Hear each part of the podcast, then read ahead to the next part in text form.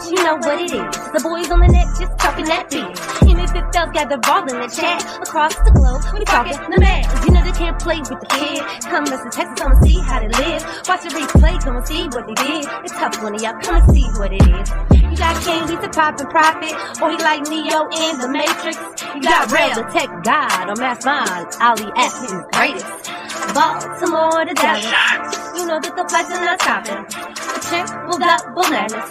That loop, get out, here dropping. Uh, the way stash trades up and sit and proud They're gonna take our picks and they're gonna keep it honest. Numbers, development, the player, progress. Down to the team, up to the front of it. So get your seats, gather your comments, keep it clean and stay on topic. Another WTM, speak your part. Ladies and gentlemen, this is a glow yard.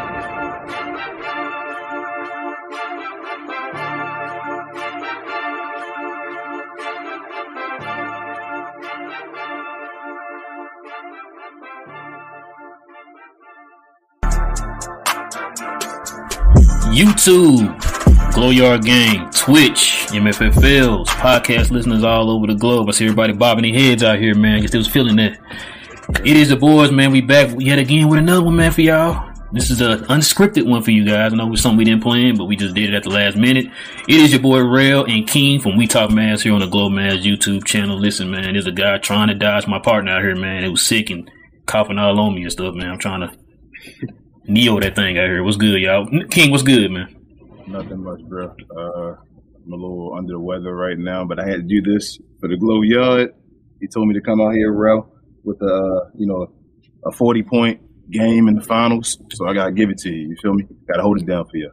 Say King, thank you, uh, Dirk out here in, in the 2011 finals. Uh, I was going six. more for Michael, but Michael's game wasn't really a flu game, so I guess I'm gonna go Dirk. Ooh, hold on, bro. Should I should I do the shots? I mean, okay, all right, I'll let you have that one. But yeah, man, listen, y'all, I see who we got on the screen here today, man. We got some special guests. We got two returning, two new, two guys we've been trying to get on for the longest, man. We finally got it going here with you guys. So let me go ahead and introduce them. First, we got the returning, my boy, uh, pregame god out here, TGK. What's good, man? Man, what's good, everybody? What's good? Appreciate it. Appreciate the invite, man. Man, stop showing out too, man. I'm just tired of you showing out, bro. Man, am I? Man. You got everything looking crisp out here, man. I like that, TGK. I like that. And then, of course, man, we got the exactly. and of course, now we got the return. We got that boy Enyi from the Dallas Prospects, man. YouTube channel. What's good, man? Yo, what it do? What it do? Ready to talk some Mavs on this icy Dalaska Yes, exactly, man, exactly.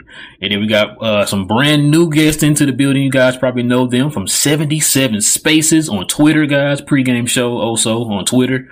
Uh, guys, tune in to these guys, man. I, I enjoy watching, listening to their show right before the game start. I try to listen to them and TGK at the same time, man. I got one on my phone and one on my TV, man. So we got Rolo, man. Uh, what's good, Rolo? Hey man, thank you guys for having me. I really appreciate the invite, and yeah, we've been needing to do this collaboration for a while, man. So yeah, I mean, you know, I love being up here with you guys. I love talking Mavs, so this is going to be fun. Yes, sir, man. Yes, sir. And we got the second half, man. We got my boy Juan. What's good, man? It's Jose. I'm sorry. Jose, I'm sorry. My bad. My bad. I, I apologize. I apologize. No, you're right. I apologize. Restart the whole show. Yeah, restart. Go ahead. My bad, Jose. My bad. Go ahead, man. But good, good evening, good morning, good afternoon, wherever you're listening. Appreciate y'all for joining us here on We Talk Mavs. Uh, appreciate the invite. I want to say I love the intro for the the channel and the podcast because I, I, listen to the podcast, the recaps in the morning. So I just want to say I'm thankful to be on the show. Thank y'all for inviting us. Thank you. you said good morning too, because there's definitely some people here. It's morning time for them. For some of them who'll be listening from Slovenia and other places. Uh, Germany is that where uh, Smito from? Yeah, yeah. But yeah, so guys, listen, we about to get into some map discussions here. You guys know y'all heard a lot about trade rumors and stuff like that. There's one huge rumor that came out that I we gonna talk about here, surrounding one DeAndre Ayton, King's favorite center of all time. So he got the jersey already pre-ordered if he signs. So let's go ahead and get into it, fellas. So here's a here's an article right here talking about DeAndre Ayton. Of course, you know DeAndre Ayton trade rumors. May consider Sun Star later. Said not right now. So it could be, you know, this summer. We don't know. Um, there was a clip here from I'm not gonna play because I want to just get in trouble or anything. But yeah, y'all can go to Rob. Uh, sorry, Zach Lowe's podcast, and he talk, they talk about it on there. I think I heard a little bit of this. Uh, I didn't hear that part, but I did hear them talking about the part when they were talking about uh, Dallas might be looking at trying to trade uh, Dorian Finney-Smith. So, um, did any of you guys listen to this podcast and, and hear anything about this rumor? So uh, I, I listen. I oh, listen passively. I can't really tell you um, in detail what they said about Dorian, but I, I listened to something else. I think it was Shams, and um, basically what he said was um, how the reports came out at like Dallas was looking to move, or they're open to moving Dorian Finney-Smith for a, I guess a All Star type player is not they're talking about not necessarily you know getting one in return, but it's literally you know getting a first round pick to set up for possibly the summertime. So that's kind of that's kind of the stuff that they're talking about. So right here it says a uh, this is from Tim McMahon by the way too. So if you, normally Tim McMahon said y'all can probably take it to the bank, but he says uh he said a name that I've heard around the Mavericks. McMahon says at the uh, hour and twenty second mark he says, and I know, I think that it would have been a later than right now type of situations. I think there is more than likely a down the road conversation. Ayton has a no trade clause this season after signing a four year uh, deal for 132.9 million contract in the offseason.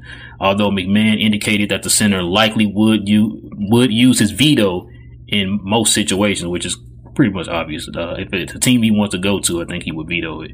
Uh, the 24 year old initially signed an offer sheet with the Indiana Pacers, if, if, if, y'all don't remember, as a restricted free agent before the Suns matched the deal. So I know a lot of people thought that he was going to Indiana, hands down. I, I know I did. Until the Suns at the last hour kind of swooped in and vetoed that. So yeah. Um, but yeah, Jose, what were you about to say though, man? You about to say? Uh, so the the way that I heard about Ayton uh, was one of our uh, one of my co-hosts, Mines and Rolo's co-host Jazz, uh, had sent um, an article. It was highlighted, you know, the phrasing that was used when describing uh, DeAndre Ayton becoming a Maverick maybe down the road, and we, we talked about it in our group chat. And today I had heard uh, the Mark Stein and Chris Haynes podcast. Forgot the the podcast title, uh, but they just recently started, and I think they uh, alluded towards the end that that Ayton could become a Maverick uh, sooner or, or well later, right? so uh, I I don't really like this. I don't I don't like Ayton uh, as a Maverick, and I'll discuss it whenever y'all ready. But I will oh, go ahead, man. What's on your uh, mind? All right, so uh, just just a couple. Uh, I think a couple days or last week, uh, the Mavericks played the Phoenix Suns. Uh, DeAndre Ayton had 20 rebounds. Uh, that was honorable. That was uh, something that I always love from a center is the ability to get rebounds. But my biggest gripe about DeAndre Ayton when I was watching this game I had watched it a couple of days after because I was working overtime and whatnot. I fell asleep, didn't care to watch a nine o'clock uh, game when I had to get up at two thirty in the morning. Uh, but anyways, uh, he goes six of twenty. You see Dwight Powell have an impact defensively in the paint. You see, uh, shit. Oh, sorry, sorry. uh, Okay, so there was a clip of Fred VanVleet being able to just really rattle his, his cage when he was trying to post him up and back him down in the paint. And when you have that ability, like it was something that I had a, had negatively responded towards when it was KP. You see a seven foot guy not being able to post up in the paint and just be rattled by either shorter guys or just somebody who's just giving them a little bit of a tough time. And DeAndre Ayton is a little bit thicker than KP. And to see these type of uh, like moments from DeAndre Ayton, I'm like, yeah, I, I, I can't have that on the Mavs. I want a more traditional center that just does dirty work in terms of rebounding, blocking, and then they'll go up for a lob here or there. I don't need a finesse big uh, to become what, what the Mavericks want them to become because we're kind of seeing that, that impact with Christian Wood is that Christian Wood is not particularly a defender. He's showing that he could try a little bit more, but it, it's not really working. I mean, the, the Mavericks defense have dropped all the way down to the 26th or 25th rank. And that was also due to Dorian Finney-Smith, Josh Green, and Maxi being all out at the same time. But you you see that in some cases, Jason Kidd alluded into those interviews that it was a layup line. And if we get this guy, DeAndre Ayton, who has shown that he could offensively give it to anybody on any given night, but then you see some of the reportings about like Monty Williams and his relationship behind the scenes. And then you also hear about DeAndre Ayton during the playoffs. He was staying up and playing Call of Duty. I'm, I'm sorry. I just do not want that uh, right now with the Mavs. Okay. What's on your mind, TGK? What you got? Man, when it comes to Ayton, I mean, on the surface, you're like, hell yeah. You know, it's a center, get his rebounds you could uh, run a pick and roll with Luka, and naturally, normally, anyone that plays with Luka, they're to immediately improve, right? I think Luka has gotten all of these players like Brunson, Dorian Finney-Smith. I think he's gotten them paid. Honestly, it's not been Kidd that's gotten them paid. It's really Luka. Just being around that guy is to bring you more money, right? Because your efficiency goes up, your wide open attempts goes up astronomically. I think Ayton would get a lot better shot selection with Luka because of the doubles that are to come. the right under the basket, the easy the easy baskets that he'll get that Kleber misses or that Tim Hardaway misses, right? I think Ayton will avoid missing those kind of shots. Uh, but I don't know if Ayton is the type of player that you could put behind a Christian Wood, right? I don't. I still have yet to have that confidence knowing that he can protect Wood on, on the backside. I feel like he can, but it's just I haven't watched too much Suns to be like, yeah, he, he can because then you've seen what we were able to do to them last year in the playoffs. I mean, Luka was just exposing this guy one on one, and that's a six foot seven, six foot eight guard. And and what uh, Jose was saying about VanVleet, if VanVleet's doing that, then there's a lot of concern there. But again, it's like, well, where are we going to get to the point? Like, dang, we don't want a, you know, a, a number three, number two option in, in, the scheme of things. So it, it gets really tough because it's like your our roster's already depleted as it is from a, like a, a high talent perspective, is it's not like we're top heavy, right? We're just we have one top player that's up there, and everything else is kind of just meddling in mediocrity, right? So it's just like imagine if Luka did have Ayton with him. Imagine if Christian Wood became that solid, solid, solidified number two, too, like official, right? So I don't know. I, I like the idea of it, and Jose made a really good point, and I'm just like, I know we've seen that KP thing struggle with like little guards, mm-hmm. um, but also I can see how Luka can improve it in that much more. It just depends what the, the entire deal is, right? Is are you telling me we're gonna in the summer if we don't trade uh, Tim Hardaway Jr. and, and Bertans, do we trade that and a first to get him? Then I'd be open to it, but it just depends what the package is. All right, what you got, Rolo? What's on your mind, man? A couple things, man. Um, so I'm conflicted about Ayton, right? So um, we have a, a, a real um, close friend of ours named Chico, who's from the Bahamas. You know where Ayton's from, right? And so he's told us himself that that um, Ayton is uh, he's not a worker, right? So to to what Jose was talking about, how he likes to play Call of Duty, that was like he's not uh, his, he's not in the gym. He's not the one trying to you know do everything he can to improve his game, right? So he's doing whatever just to get just to get by. So I don't know if I like that for you know like him for that. But on the flip side, right, I just think that he's just not happy in Phoenix. I think they they disrespected him. I think that he felt you know disrespected because he was the number one overall pick, and he felt like he should have gotten paid without any question. So maybe if he went to, to a different place, maybe he could become the worker. Maybe just getting around other people that are workers, you know, maybe that would drive him to become a better worker. But to TGK's point, I think that it really just depends on the package, right? So they, they, I think a lot of the trades that we're going to talk about tonight, I think it's all predicated on on what we're sending out, what we're willing to give up, what we're willing, you know what I mean? So mm-hmm. I think that's that's going to be the biggest thing. But yeah, I don't know. Um, that was my biggest problem with Christian Wood, right? Christian Wood had a reputation, you know. I mean, I think that we all, you know, heard about his reputation since he's been here. He's been on his best behavior. He's he's trying to fit in. He's saying all the right things. He's doing, you know, he's making the right moves. Um, to want to stay or, or whatever is going to happen with him as well. But the biggest thing is we don't need multiple knuckleheads. We have the ultimate knucklehead in Luka. You know what I mean? Like Luka is look, I love him, man. He's a great, great player, but he's still a kid, right? He's 23. He still has some maturing to do. So you have to have him try to mature, then Ayton try to mature, and you know, there's just going to be too many. You know, maybe the coaching staff can coach them up, maybe not. Who knows? But yeah, it's going to be predicated on package. It's going to be predicated on what what the plan is because I think that that's going to be where I would go with with all the trade talk and, and everything with the Mavs. The Mavs for years now just don't seem like they have a plan in place, you know, mm-hmm. and so that's where I want to know. Hey, you know, what is Nico's plan? What is Jason Kidd's plan? Because we we know Mark Cuban's plan is just to save money. That's what he's about. He's not trying to pay the tax. He's gonna have to pay it no matter what this year. But you know, mm-hmm. but yeah, man, that's we'll see. We'll see what the package is.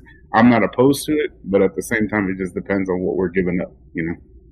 Uh, what, what you got, Enyi? Well, I'm opposed. Well, I'm not gonna say opposed, but I have a couple of questions about it. Mm-hmm. All right. so let me get y'all's opinion on on DeAndre Ayton. Um, is he a player that you can give the ball to, let him work, and he'll get you buckets? Is he that type of player? Okay. King think he is. King thinks he is. TGK, what do you? What's that? Uh, let, let, me wait till I get to my part. Just I don't. Know. I got. I'm talking. I'm talking to real. All right. Oh okay. Oh okay. TGK, what say you? Uh, I think in certain situations we've seen him do it. So it's just I don't know what it is where he falls off on like the fact that Dwight Powell was able to shut him down. And I ain't never seen Dwight Powell shut anybody down the entire year. Like that's red flag. Wait, you, right? you saying you saying the White like, not a lockdown defender? What are you talking about? What's happening? For people, yes. Uh, it's just like I've seen it, but then like, what the heck was that? You know, yeah, yeah, the inconsistency is the, the issue. Yeah, Rolo, what what say you? I mean, he can get buckets because I've seen him do it. You know, now it just again, how does it fit with the Mavs, right? Because I mean, Luka's going to have the ball the majority of the time. So is it going to be a situation like Jose was talking about, where we're going to have to feed him the ball like like we had to do with KP to get him involved? You know what I'm saying? Like I don't. Yeah. So I, I think that he I've seen him do it on in Phoenix's system. I would have to see it how it would work with with the Mavs, but I mean he can get buckets. It's just a matter of you know feeding him to get him the buckets. You know. Jose, you're. What say you? Uh, short answer, uh, yes, but there's some inconsistencies. Okay. All right. So the reason why I asked that because this is the thing that I believe the Mavericks need to do in terms of when they're looking for their number two next to Luka. They need to find someone, in my opinion, who who can shoulder a, the load of the offense when Luke to a point where Luka can rest and our offense not completely fall off, or we can have Luka be off ball off ball for more than he already is. Because my goal is to get a more rested Luka at the end of the games. And so the person that I want to bring in, um, who I'm looking to bring in, has to have those traits that will allow me to be able to do that. And I'm not going to sit here and say DeAndre Ayton is that, um, or isn't that because I haven't I haven't seriously watched him to that point. I know from what I saw from last year, it didn't seem like he was that guy. Um, it did it did to me seem like he was a little inconsistent. It's not really quite something I want to see uh, from my number two because here one of the things that you know I've I've been saying about the Mavericks is you know, in the in the era of of the dynamic duos, when we when we finally got past the the big threes, we went down to the dynamic duos. The Mavericks have always been far behind in terms of the rest of the league, in terms of people who aspire to be contending with their number twos. right? We have an A plus number one, perhaps top three, top five player in the league. Our number two guy is perhaps one of the worst. We have teams that are tanking that probably have better number twos than we do, and so on and so forth down the roster. You take Luka out this roster, we are we are in the race for Wembanyama, whatever his name is. So, um, I say all that to say I'm not sure if I want to bring DeAndre Ayton in. If I, if if we were to use our big swing on him, I'm a little hesitant. I want to bring someone with a little bit more track record. Um, I want to bring someone who's a little bit more reliable, who has you know some work ethic. Um, like Jose Rolo said uh, about him, you know, playing video games instead of you know working on his craft. That's something that you know, um, you know, that's that's something I value. Um, I try to look past the the narrative stuff because I know um, narratives can change with location. Sometimes when you're in a place where you don't want to be, it's very hard to to go the extra mile. Right?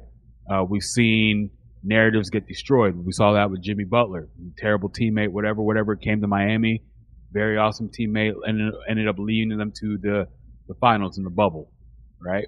Um, so that narrative shifted. We saw, you know, Christian Wood. We all saw everyone who was, you know, a bad locker room guy or whatever, whatever. But if you're if you're consistently going to teams that are not just sucking, but literally towards the bottom of the league, it's very hard, in my opinion, to to get up for games. So I don't want I don't want to use that the uh, the narrative that DeAndre Ayton's not a worker. However, the thing that makes me more hesitant is he's not consistent, and we saw games where literally Dwight Powell held him down, and for a number two, that's not something I want to see if he's coming into the map. It's not. Especially but I am looking forward to what King when, has to say. Oh, sorry. Uh, I, I didn't mean to interrupt, but you good, brother. Especially, especially when that guy is making 30 plus million. He's yeah. on a max contract and uh, you're looking to make 32, maybe 35 by the end of his stint here. So mm-hmm. that that's the biggest concern right there. Yeah. I mean, essentially, he's the number. He's a, he's essentially the number two guy in uh, Phoenix right now. With uh, what Booker hurt, what are we seeing from the from the Suns with a better team around their guys. It's not a whole lot of success. So, is that someone you'll want to spend the assets on? Mm-hmm. Let's hear what someone who, who probably will want to in Kings. I'm actually looking. Yeah, yeah. Go ahead, King. What you got, man? I strongly disagree with y'all. I strongly disagree with y'all. I think if the Mavericks has a chance to go up to DeAndre Ayton, they should do it like not now, but right now, as Rel says. Um, I think if you bring DeAndre Ayton in here, he's probably the best center the Mavs have had like ever already off top. Um, I think 15 points, 12 rebounds is enough when you can DeAndre Ayton. I think y'all overthinking it. I think about the deficiencies the team have already. The team needs somebody that can rebound, stop possessions, somebody that can defend at the rim, somebody that can score at the rim. DeAndre Ayton can do all of them. I think when he comes over here, I think it'll be a different change of scenery. I think Jason Kidd will get him the best version he can be. Uh, I, I, I just like, especially if you can keep a Christian Wood beside him. I think so. The issue isn't Luka's staying off the court; it's Luka's' workload being eased up while he's on the court. So if you have a guy like a pick and roll between DeAndre Ayton or a pick and pop with him and Christian Wood, either or being on the floor, I think that's an amazing combo. I think if you if you started a lineup with those two, uh, Dodo, Josh Green, and Luka, you can get Luka when they double and trap Luka. You pass the ball to Josh Green, he can play a pick and roll with the same two, or do what he's going to do either one of them. I think it's like I, the the piece of the Mavericks is not offense. It's like I always tell Rel, uh, ending possessions and stopping somebody at the rim. DeAndre can do both of those. He already can do them well enough for Phoenix. If he can get even better with us, I think he's worth it. I think you go right after him. I think that post up stuff is stuff KP wanted to do. A lot of players don't want to post up. I know Luka loves to do it, but even Joel Embiid is talking about not posting up. Uh, Dwight, I don't, I don't think Dwight Howard was considered like soft. He didn't, he didn't post up. Like you don't have to post up. I don't think to be a player that's not considered. It's just a different NBA. So if he's not asked to post up and you're telling him to just pop or just roll, as a DeAndre Ayton guy that's going to get you 15 points a big man and like I said, 12 rebounds. I have like that's amazing, especially if you keep Christian Wood beside him doing what Christian Wood is still doing. Because and plus, he, right now he's a number one on the team. I think like Chris Paul isn't a number one or number two right now. He's fell off the earth uh, since we got rid of him in the playoffs. Uh, that whole Dwight Powell stopping DeAndre, and then we watched Dwight Powell in the playoffs last year. Let's stop playing. DeAndre Ayton is just not playing this year and not wanting to play for the Phoenix Suns. He didn't want to go back there. He thought he wasn't going to go, and it is what it is. They're already talking on the bench and all. He doesn't want to be there at all. Now he may not have the work ethic as other players. That's fine. Uh, like Luka and all, we know he has great work ethic, but he's sometimes a diva. But I just think, like I said, if Christian Wood was said to be that type of guy before he came here and he came over here and did all the right things, and Jason Kidd was able to get a lot out of him, like Christian Wood, I think you guys underrating him as a defender as well. I think he did the best he could do with the lineup that they had out there and all the players they had. I think he was a big reason we won the game against the Lakers defensively. Uh, like I think he's had defensive moments where he's been huge defensively for us. Uh, getting what he had like a it was eight nine games in a row when he had to over two blocks, bro.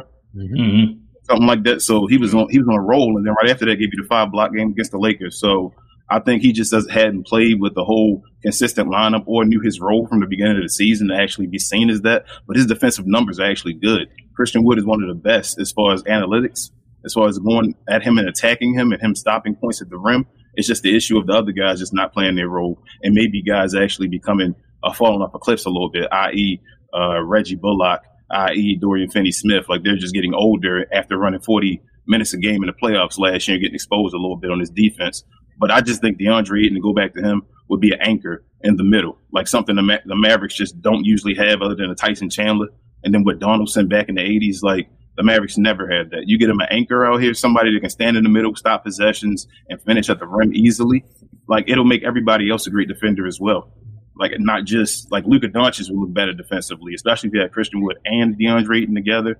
Like I think you can get rid of everybody else, get rid of the first round picks, and then build from that that five man lineup I just said to you and you'd be okay with that. I don't think because Luka being the A plus plus player, like we say, you don't have to have guys that are A plus plus beside him. Like DeAndre Ayton and Christian Wood are both like can be B plus players. Both of those guys, which makes it like a big three in a way, or even like a big two if you want to. Kind of like the way Giannis is with Khris Middleton and uh, Jrue uh, Holiday or whatever. Like they're not Chris Khris Middleton and Jrue Holiday aren't considered like A plus plus players. They're just seen as decent all star uh, line players or whatever like that. Not even all NBA players. So you get Luka these two guys that can help him hold it down, I think it'd be perfectly fine. yeah, everybody has some great points, man. Let me go ahead and touch on a few things. Uh, I'm probably the opposite of my, my partner here. We talked about this yesterday.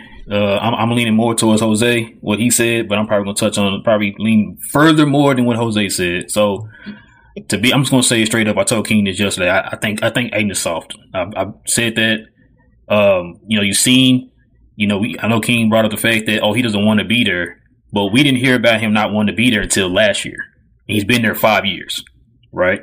So that doesn't exclude the other four years that we didn't hear anything about him not being there. So we can make the excuse of him not playing hard or whatever for last year and, sorry, no, I'm sorry, not last year, in the playoffs because they had the number one seed and we didn't hear nothing about this. So from the playoffs to now is when we're starting to hear, oh, he doesn't want to be there, right?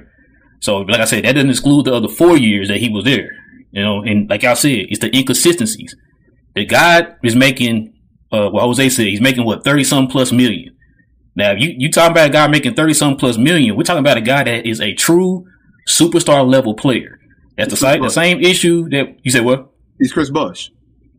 He's Chris Bosh. But Chris, Chris you, you, how would you say he's? So you saying he's better than Chris Bosh? I didn't. I didn't say he's better than him, but what I'm okay. telling you right now is that he's never been able to be number one. He's been Chris Bosh. But my, my thing is, okay. was a mother. Not it, it, he wasn't over twenty a game in Miami. But he did when he was in Toronto, though. But, I, but okay, but uh, it's different roles though. Eight never been a number one yet.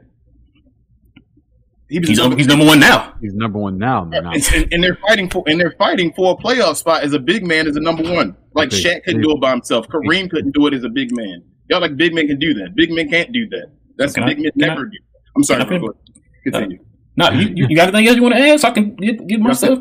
He, he's he's fighting with 500 right now, and you saying Christian Wood can't win one game without Luka Doncic, but we're talking about him differently. Okay, but go ahead, continue. Uh, one was the number one overall, and the other one was, wasn't drafted. But yeah, so like I was saying, um, so you're talking about a guy that, like I said, inconsistent. Mm-hmm. You were the number one pick. You're supposed to be one of the faces of the franchise, and we're yet we're having these talks about you. But everybody else behind you, the the, the, the Lukas and guys like that, we don't have these type of talks about you. You know what I'm saying? You're talking about a guy who they're questioning his work ethic. They're questioning his work ethic. Now, mind you, you've been there five years. These these rumors about him not being able to do his work ethic or not wanting to be there was only started in the playoffs and, and now. That doesn't exclude the, the first four years he's been there. So I'm, I do not want to pay a guy who's inconsistent. You're questioning his work ethic, and to me looks soft paying him 30 plus million a year because we just had a guy in here not too long ago in KP who we had these same questions about. You know what I'm saying? Like, and the only different was he couldn't stay healthy. And like, I don't, I don't want to be paying a guy. I don't, I don't look at him as a number two. If you're paying him that much, I don't see him as a number two. I'm, I'm sorry. Is he solid? Yes, he's solid. He is, but I'm, I do not think he's worth what he's been paid for and being a number two on this team. That's my opinion. But what you gonna say, again? Go ahead. I don't. I don't. Oh, Fifteen. what do y'all want from a center from the Mavericks? That's all I'm asking. Like, so if we had if we had Tyson Chandler right now, you guys wouldn't be happy.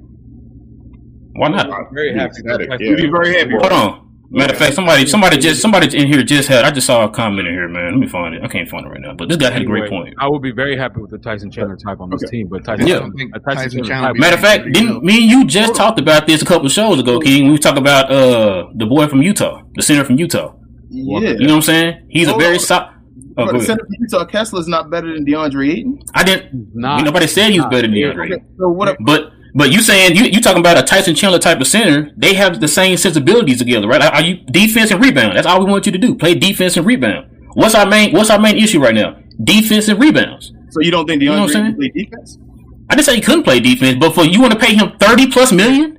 He's a great defender right now. How much? Is, how, how much is Kessler getting paid right now? I know he's a rookie, but how much he getting paid? And yeah, he oh, has the, he has a, the same type of impact. I, don't think we watch enough Suns games. Maybe DeAndre Ayton is not a bad defender at all. No, no, no. Like, no who said he was a bad defender? Hold on, hold on. He's not a bad defender first, first and foremost, and secondly, like if he's a Maverick, he pro- he's probably a top five center in the NBA. If he's a Maverick, he'll probably be a top five center in the NBA. Is he That's worth thirty million, King? Yes, he will be. The same way, the same way JB wasn't worth thirty million. The same way Christian Wood not gonna be worth his money. Okay, at some point you got to pay your money and stop being cheap. The issue is you got bad contracts. It's not about paying these guys their money. DeAndre Ayton should be paid thirty million dollars. That's a regular max contract for a number, for number three on a champion on a team that made it to the championship. Yes, he should be worth thirty million dollars. I don't think so. Go ahead, Rolo. Yeah, Go something ahead. I wanted to add real quick. I'm sorry to mean to interrupt you guys, but uh, thirty million is, is whatever now, right? I mean the the the salary cap is going to go up, right? So 30, 30 million is going to be, you know, maybe it's going to be a cheaper contract you know, moving forward. So like, you know, Ayton right now is locked in to 30 or whatever, 30, 32, 34, 36, whatever it is. So maybe at, at that point in time, you know, if you trade for him, then maybe you're going to get, if he comes to the Mavs, like uh, to King's point, right? If he comes to the Mavs and, and he uh, becomes the a better player here because Jason Kidd gets the most out of him because Luka, you know, playing with Luka, you know, maximizes everybody's value, right? Um, then maybe he becomes a quote unquote steal, right? We say we're looking at it in a vacuum as a thirty million dollars is a lot of money. It is a lot of money. I'm not saying it's not, but like like I said, in what two years is when the negotiations go up with the with the what's it called CBA? The, yeah, the CBA. So you know the money's in blood. You know, so go ahead, King. Sorry, I'm just saying, dude's making sixty right now, Rolo. Like oh. it's getting to a point where guys are making six. I think Joke is making sixty, right? Yep. Something like point that. now, Damian Lillard making like sixty mil, like thirty million. You gotta you gotta pay guys their money now, and I just don't know what. So what do you guys think DeAndre Ayton has to be due to worth that thirty million for you guys on this team? What's the numbers you you would be like? Okay, DeAndre Ayton, give me this. Can I can I point out certain things uh, statistically that he's giving you right now? He's given he's given the Suns seventeen point eight points per game about 10.1 rebounds per game and 0.7 blocks per game, right? And that's not one to play. Mil. And that's not one to play and, at 30 mil. And then you look on the other end, right? We got a, a Ford that only played 42 games and only started 17, and he's averaging 18.4 uh, points per game with 8.4 rebounds, and he's averaging over 1.3 blocks per game. And we're thinking paying him four years, seventy-seven million, right? Exactly. No, no, hold, hold up. No, no, he's not going to get paid that to TGK. The mm-hmm. issue is that he, they're not going to pay him that. He's going to wait and probably try to get more. He's That's gonna what I'm more. saying. So it's like Christian Wood worth thirty million right now. Is he not? Uh, y'all just that's what I'm saying. No, no, Nobody wants no, to pay him. that's I would pay him the same No, way I would pay. putting I would pay Jalen Brunson last year. You got to pay him, yes, God, or let him go I'd much rather that four. Yeah. and let him go. Then and let him go, and then wait, wait for the next guy. Swing for the next guy. We're gonna keep swinging for the next. We Go, gonna go ahead, Jose. King, King, you you asked a good question. You said, "What do you want from uh, DeAndre Ayton?" We just heard his stat line, Mhm. but right now, I just seen an alert of Walker Kessler who put up 17 and 14, and he's on a rookie deal. Uh, That's- Nick that's not a Claxton, game though. Nic Claxton right now, he's borderline defensive player of the year and on his rookie deal. And like, I want my center to be borderline defensive player of the year, and DeAndre Ayton is not in that conversation. Okay, mm-hmm. so that's So- so that's so that's what the center has to be. So any center we get got to be borderline defensive player of the year. Yes, you getting paid that much, yeah. Because, Okay. like, if you you talked about Tyson Chandler, when we mm-hmm. look at that 2011 Mavericks team, you had a lot of defenders around him. But did. if you do get DeAndre Ayton, you're probably sending out Dorian Finney-Smith, you're probably sending out Josh Green, and you're probably sending out Jaden Hardy, and then maybe another asset on top of that, and along with three other first round picks. So right there, I just named Dorian Finney-Smith and Josh Green, who are probably arguably your best defenders, even though Dorian Finney-Smith is not looking like that. Josh Green certainly is though, but you're trading all of that in a package to potentially get DeAndre Ayton. And if DeAndre Ayton is not playing defensive player of the year defense, I, I'm not sure I could rock with that. I don't. I don't think so. To uh, give you a rebuttal, I don't think Tyson Chandler was exactly defensive player of the year that year. He won, he was there with us. They gave it to him the next year, or whatever, but he was on second team, so that was BS. But we'll talk about that another day. Um, DeAndre Ayton, though, it's it's more important to have a defensive center than it is wings, just in general, in my opinion.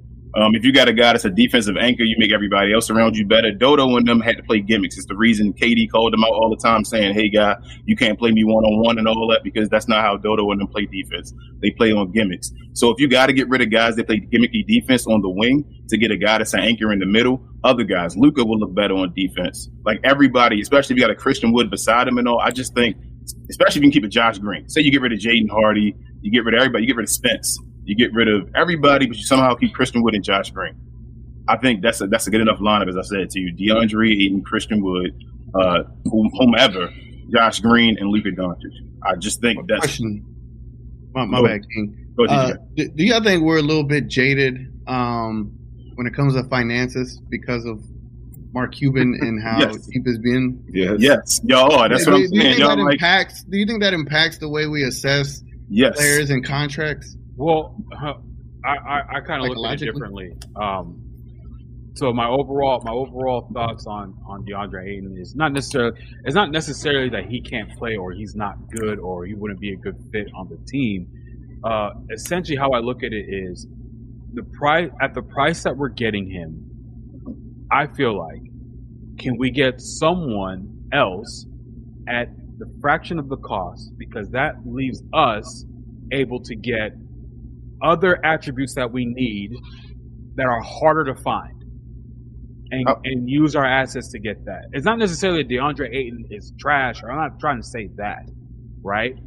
But if we're spending three first round picks to get someone whose whose production is being rivaled by guys who are on rookie deals, Mhm. guys who are, you know, late first round, second round picks, right? The way I look at it, right? If I could get, if I could, would you rather use your three first round picks and some, your, you know, your, your top talent on your team outside Luka to get DeAndre Ayton, or to swing that to get a wing who can create? That's probably not excited about his situation because in the NBA, literally, there's a star every year that is not happy about his situation that's looking to get moved, right? So the mm-hmm. problem is, we every time that's happened, we have never had any resources to even have our foot in the door when that happens. Now we do. Now we're having three, four, five first round picks. Now we might have some salary cap filler, right? Mm-hmm. So would you rather get that wing or whoever that can create for himself and then swing another deal for like a Daniel Gafford from Washington? I don't. I don't want Daniel Gafford. Someone Uh, who we- was- But, uh, We talked about that. someone, someone who's probably but nah, we see what you're saying though. as- Go ahead. Yeah, go not ahead. as talented as the Nah, we heard you're saying though. Go ahead. but he can give No, you you some of the things that we're looking for that uh, DeAndre Ayton can't provide, but at a far lesser price. Mhm. You know what I mean? That's that's where I'm coming from. It's I'm really- because where we're at right now in Dallas is very crucial, and we cannot excuse my language. Sorry, uh, F up. YouTube. We can't. Yeah, we cannot f this up. Yeah. Right? Because if we f this up, we, we can't we can't do a Minnesota trading five picks for No. Rudy Gobert. Look, You know. and he let me do that now. We we have lost Luka in the in the future. We've lost. Yep. let me let me come back to yours now. The like I think about the Zach LaVine thing all the time as far as getting a bunch of picks and going for like him. But I think about as well as what we go. So it's more than just the other player. It's what you're going to have to give up as well. So I think if we give up like a if we get Zach LaVine, they're probably going to ask for Christian Wood. Like you feel me? Like I, that's what I'm thinking. They're going to say, hey, if you if you go ahead and wait for the offseason and go for DeAndre Ayton, you may not have to involve Christian Wood, which then makes that a double like big man lineup behind you. Like that's what I'm thinking about. So I, yeah, you could go for Zach LaVine or that type of player, but like what is the OG Anunoby gonna go for? What's his contract next year next time he gets a contract gonna be? What you think? Is he gonna be worth it? Like, is, is he already uh supposed to already asking for three first rounds? So you can just imagine. Y'all saying DeAndre Ayton ain't worth it. I'm saying is OG and Anunoby gonna be worth it, whatever his contract's gonna be? OG will will absolutely be worth it, and the reason why I say is because it's a wings league. You look at a lot of the superstars. A lot of the superstars are wings. Uh, you just Not mentioned anymore. one. The best players in the NBA are big dudes. Yeah, it's only two though. Yeah, it's Three. so- it, well, Uh, Giannis, Giannis, Jokic, and Giannis, Embiid. Jokic, Well, yeah, Giannis. After that, But like Giannis is literally one of the best two way players in the league. Jokic is one of the best point centers in the league. Uh, Joel Embiid, he's a 20 and 10 and you know, he's just with James Harden, which I think that pair is going to eventually burnt out. But Joel Embiid does good in, in what he's able to do, but that's literally the, the top of, that's, it. top five in the league. But then you start to get to Luka, which is basically a LeBron James, and then you got LeBron James, then you got KD, then you got Steph Maybe a big Curry, dude. then you have uh, I'm trying to think who else. You got you got the Tatum's, you got the Yeah, you got Ja Tatum, Morant. you got Jaylen Brown, like Jaylen Brown, a lot yeah. of wings right there in your They are. top ten. Let me ask y'all this: If KP, if KP would have done what he did, right, and was efficient with it, would y'all be fine with paying the money he you gave to him? for for KP, it, it was it was a lot about him not being able to set proper picks for Luka as well. Um, that's something that Luka is very like pet peeved about. If you're not setting a hard screen for him and you're not rolling and rolling hard, he doesn't want you as his starting center. Uh, J- JaVale McGee. Yeah, but I mean, but if he did it, Jose, if not even the picks, I'm just saying, Right. just you as a Mad fan, if Mhm. KP would have gave you his numbers he gave to you and was shooting like 50 percent and 40 percent from three, would you have been okay giving him and being healthy? I'm sorry, let's not Yeah, say Yeah, that add dude that being in healthy. there. If he was being healthy, giving you the numbers he gave to you efficiently, would you be okay with paying him thirty million dollars? Yeah, be, well, one, it, I always say this is not my money, but two, also like he he would be a player that that is producing very well, and then also we we had to think about like KP was an all star uh, when we traded for him. That was something that the Mavericks were banking on and getting in return as an all star, but he just wasn't consistent. But in this case scenario that you just laid out, he does give you that production. Yeah, of course, I would have been on board with keeping KP. I'm How far? interested. How far is DeAndre Ayton from KP's production with the Mavericks? I, I think with with Ayton is has his potential peaked at the same time. Why? Like- why? Why would it? It's after five years if Luka hasn't. But it's it's it's the thing. Is like, all right, it's all his stats have been very similar. There hasn't he hasn't had these performances where he's completely carrying the team by on his shoulders, right? He's been number I, three, guys. I know, I know, and, and look, I'm not even knocking the, the idea of having him here at all. I'm not like if you could get him for uh, crumbs, like for Bertans, one first, and THJ, all day, sign me up. But the idea that we had to give up so many firsts, and on top of the idea of you know first is you know currency in the league, yep. as uh, as Ro always says, and we're we're we're debating whether we should send a first to go get Zach LaVine. I mean, why would why would we give three? And on top of that, a Spencer. And you know, and I wasn't debating that. No, and then on top of that, me King, we talked about this, right? we talked about this on, uh, yesterday and the day before. It's like, look, we've had so many missteps with the Rondo trade, with the KP trade. Mm-hmm. Like right now, you have to make sure with this trade. I, I, feel like if you make this trade, we already don't have a full cupboard of uh, assets and all this stuff already. So without the talent, the assets, the the uh, the picks and all that stuff, bro, you have to make sure that whatever move that you make that's going to be on that level, you have mm-hmm. to you have to be damn near sure that it's going to work, or you're going to end up like Minnesota. And I, you're right, but I'm saying to you, how close? I'm asking you guys, how close is DeAndre in the KP's production? I mean, oh, KP with the Mavericks. Yeah, I'm, KP with the Mavericks, KP with New York, whatever KP you want to include. How yeah. close is DeAndre into it? Yeah, it's not in the bubble. Far. He ain't close.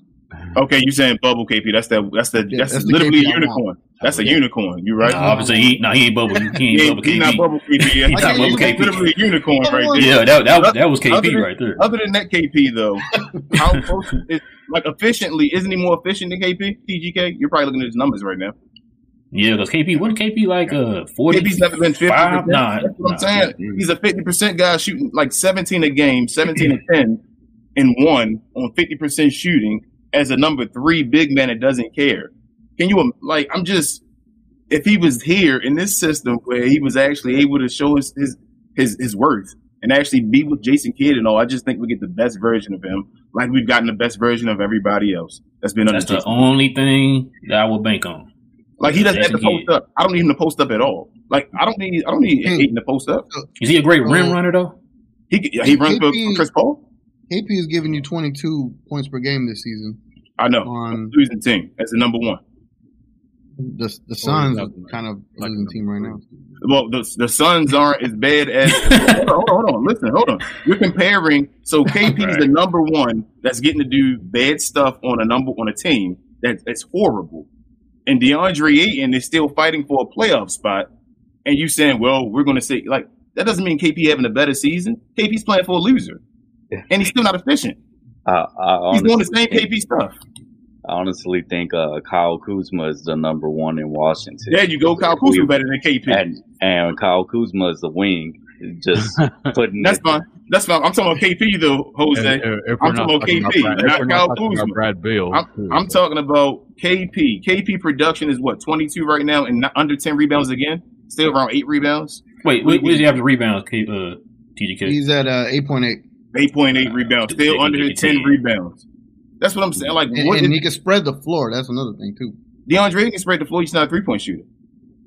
Well, the other thing, um, King, also is we had KP here, right? Well, regardless of what it was, and he didn't, he never rebounded at that clip or whatever, mm-hmm. right? So if you like, again, to your point, right? I mean, just trying to give you the benefit of the doubt, what you're talking about. You know, if he was here, maybe he would play. You know, like you said, he, he wouldn't be expected to be the number one. Luke, we all know that Luka would be the number one, mm-hmm. right? So as long as he could be a solid number two or even number three, if we, like you said, if we had Christian Wood still here, right? Christian Wood, Luka, and and Ayton. That that could be a pairing. Again, I go back to what's the package, right? So what are we giving up? If we're giving up three first round picks, Dodo and, and Josh Green and Jaden Hardy, I'm not down with that, man. That's way too for me so, personally. That's that's way too much. For, then you got more holes you got to fill. Would you, would you get? One. Would you give up two though? If in the off season you got two more to go get another player?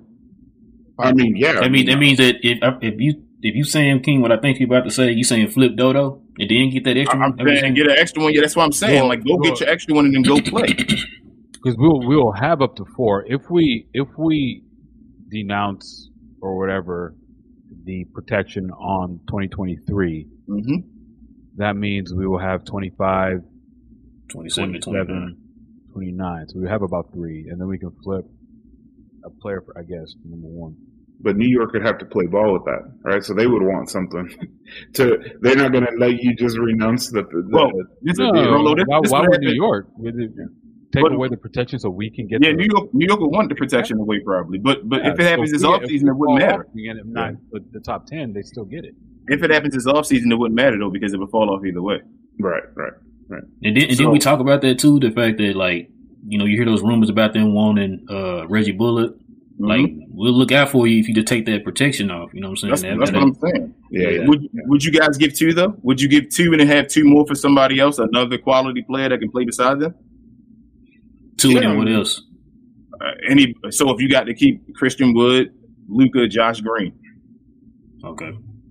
Yeah, That means we're shipping Spencer Dinwiddie. and Dodo maybe. Damn, you you let you let Spencer go? I let Spencer go. I, I think we can get. I think we get a Collin Sexton and all to do Spencer Dinwiddie's role, not maybe to the same Yeah. extent, but like somebody like that to come be off the bench and play that role for us. yeah. I I'd agree. rather I have agree. Anchor in the middle though. I'd I rather have. I'm more willing to get rid of Spencer Dinwiddie than, than Christian Wood, to be honest with you. I feel like we can get more back for Spencer Dinwiddie. we already have Spencer Dinwiddie. We have Luka. Like I need Josh Green. He's the wing defender, right? Then I'm just thinking about the team in general. I got my stretch guy with Christian Wood, and I got my anchor in the middle with uh DeAndre Ayton. Like we just build around that. Can, can, can we jump into that uh, that crazy uh, trade ahead. deal on from I know ESPN today? Wanna, uh, that's that's Oh, that man, thing. Oh man. hey TGK, go ahead and go ahead and read it off, man. Go ahead and read that uh, that trade off, man. Oh, okay. I, I got you, man. So I don't know how to pronounce this guy's name to, to begin with. It's a O H M. So I guess it's Omi. home. Yeah, so I was watching this, this video, right? And I was like, oh, okay, ESPN talking about the Mavericks. Like, this is a good day, you know? They're talking about trade ideas. This got to be a good idea. So this guy said, I'm proposing. Like, he said it with the most confidence, and that's what really threw me off. The amount of confidence he had. Like, he just found a deal for us, right? Mhm. He was like, Bo- Bojan or Bojan Von Bogdanovic, however you pronounce his first name, right? He said just him traded to the Mavericks, and the Mavericks send back Christian Wood, a 2027 first and a 2027 second. I was like, in what world? In what world? I don't know when Bo- Bogey became net Yeah, ridiculous. we got we got older, we got less assets. again, another guy though. They didn't give him a up first to get him in, in the Yeah, first there place. you go first. Burrell, another guy that's putting up numbers, better numbers, career numbers on a bad team. That Mhm. doesn't mean he's that dude. You feel what I'm saying? Like I don't Bruh, take that. remember we talked about that, right? We're talking about the fact that you know it's because there's so many teams trying to buy. People are the teams are trying to take advantage of the teams, right? Like, yo, if you want this guy, you got to give me 18 first round picks for this 15th guy off the bench. It's like, dude, like what? Mason Like when you got him, you didn't give him a first round pick for him. So what, what are you talking about? Anything, y'all need to send us first for Mm. sending you Wood. You know, Yeah, what I mean? Send exactly. him back to Detroit, but Bruh, yeah, have you They- not seen the way Wood played this year? Like we need they are undervaluing Christian Wood, TGK, all over the media and all. Like I understand that he doesn't have to be the greatest thing ever, but like they're treating him like he's a nobody, and I'm like, I, I don't. I think I think a lot of that had to do with the Mavs too, man. The way they use Yeah, him, the Mavs treating him like that, uh huh. Yeah, Well, in his contract, right? So he's a free Yeah, agent this he's offseason. well. So I mean, there's no unrestricted. he can sign with He can whatever bounce. team. Again, we could have another Brunson situation here. Yep. You know, so You get that wink we- wink though from Christian Wood. That's what you got to get that wink wink.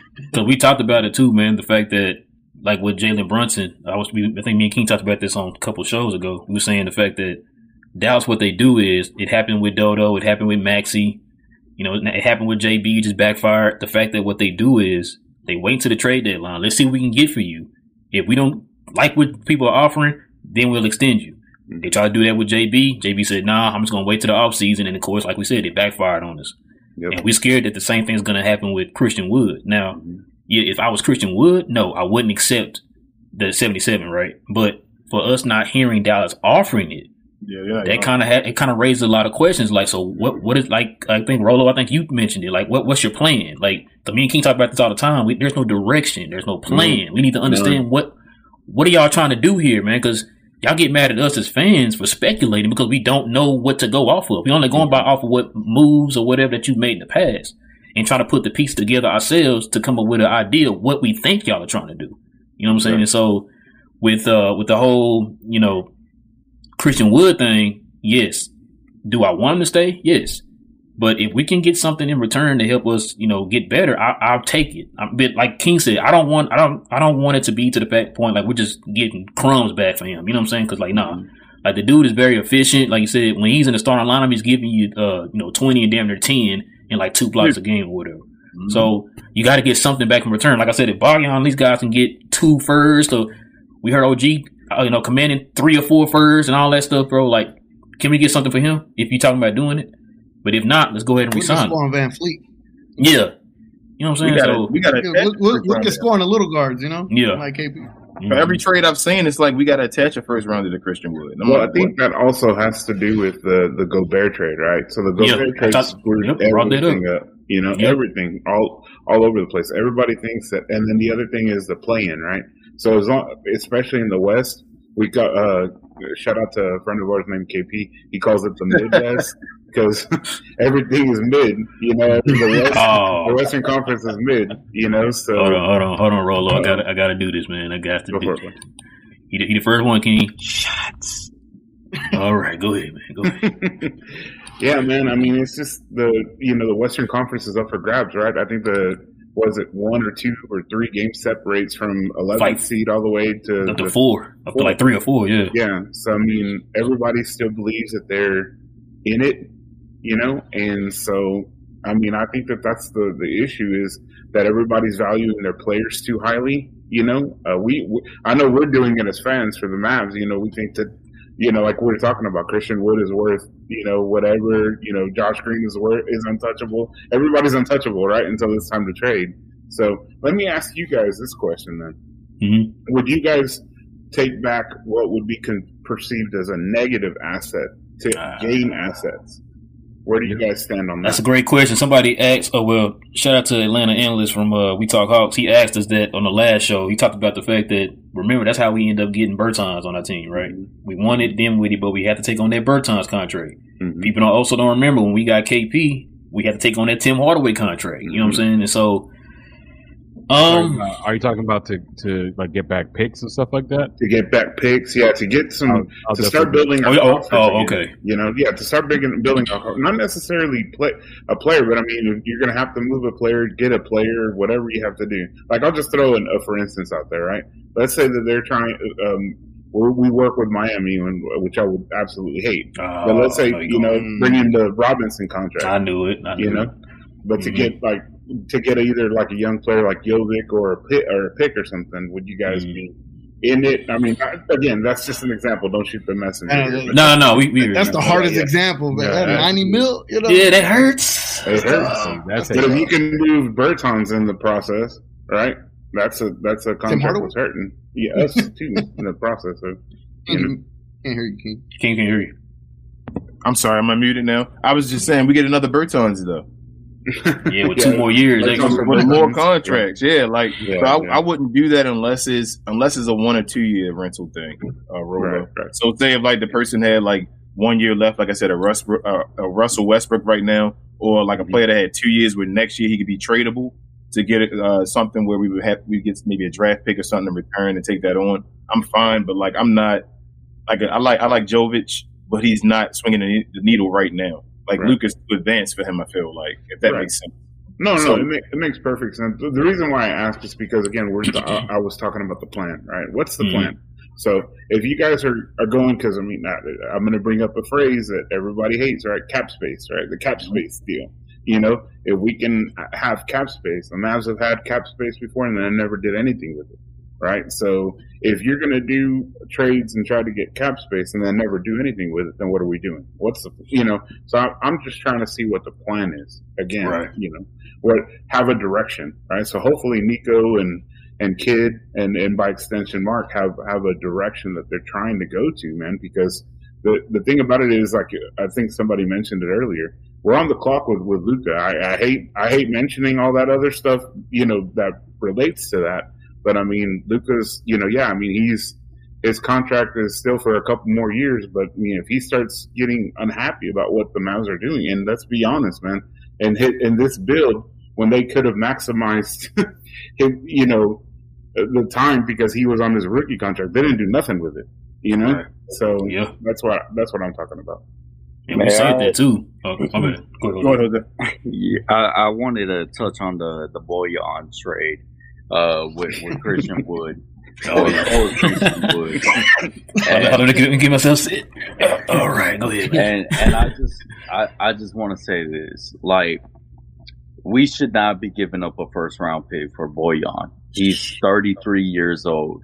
Uh, Say that one more time. How old is he again? He's 33 years old. Mm, okay, uh, gotcha. I, I understand what Bojan is as a player. He's able to create his own shot. He's able to play make here and there. He's able to dribble down. Oh, I'm sorry. I'm trying to be He's able to dribble a ball. Mm-hmm. But the thing is, is we can't be trading away these first round picks for a guy who's probably going to put us in a position to get out of the first round. Yep. Uh, yes, we made it to the Western Conference Finals. Yes, that was one of the best times to be a Maverick fan. But the thing is, when you look at Golden State and you looked how they basically stomped the Mavericks, you're like, oh wow, we don't have enough players who could dribble a ball. We don't have an uh, that center that we all want who could rebound and just block and, and do the basic things that a center needs to be able to do. I mean, uh, we also needed a guy who could just create his own shot, but we're not getting all of that in Bojan. So why are we trading a first round pick for Bojan? Uh, and then also, if, if we trade a first round pick, okay, well, the team doesn't necessarily change too much. You're just adding a, another vet player who could do some of the things that fills in one hole, but yet we still have so many other holes to fill. And, yeah. and then we also need another point guard.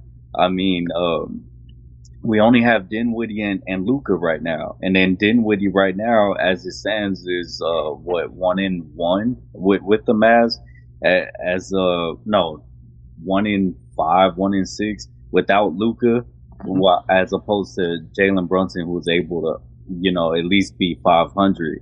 Right now, Dinwiddie's not even able to carry the ship, and that's because we need another point guard. But this uh, it, it's just tiring hearing about Bojan being on the Mavs for a first round pick, and people are just like, he absolutely moves the needle. In which way, bro? Yeah, exactly. moves it down. Exactly. moves it What we gonna give up? We, yeah. What we gonna give up? Bojan. If we give up Christian Wood for Bojan, I'm, we're, gonna lose, we're gonna lose athleticism and all. It's gonna be Bojan on the wing, slow with Luka. Like, Yo. Man, no way. That's that's weird and crazy. We, we got it. We have to get some find some way to get younger and more athletic, man. Around athletic. We can yeah. find a way to trade Frank and Pinson and see what we can get out of that deal. Man, man, uh, we need Cam Reddish.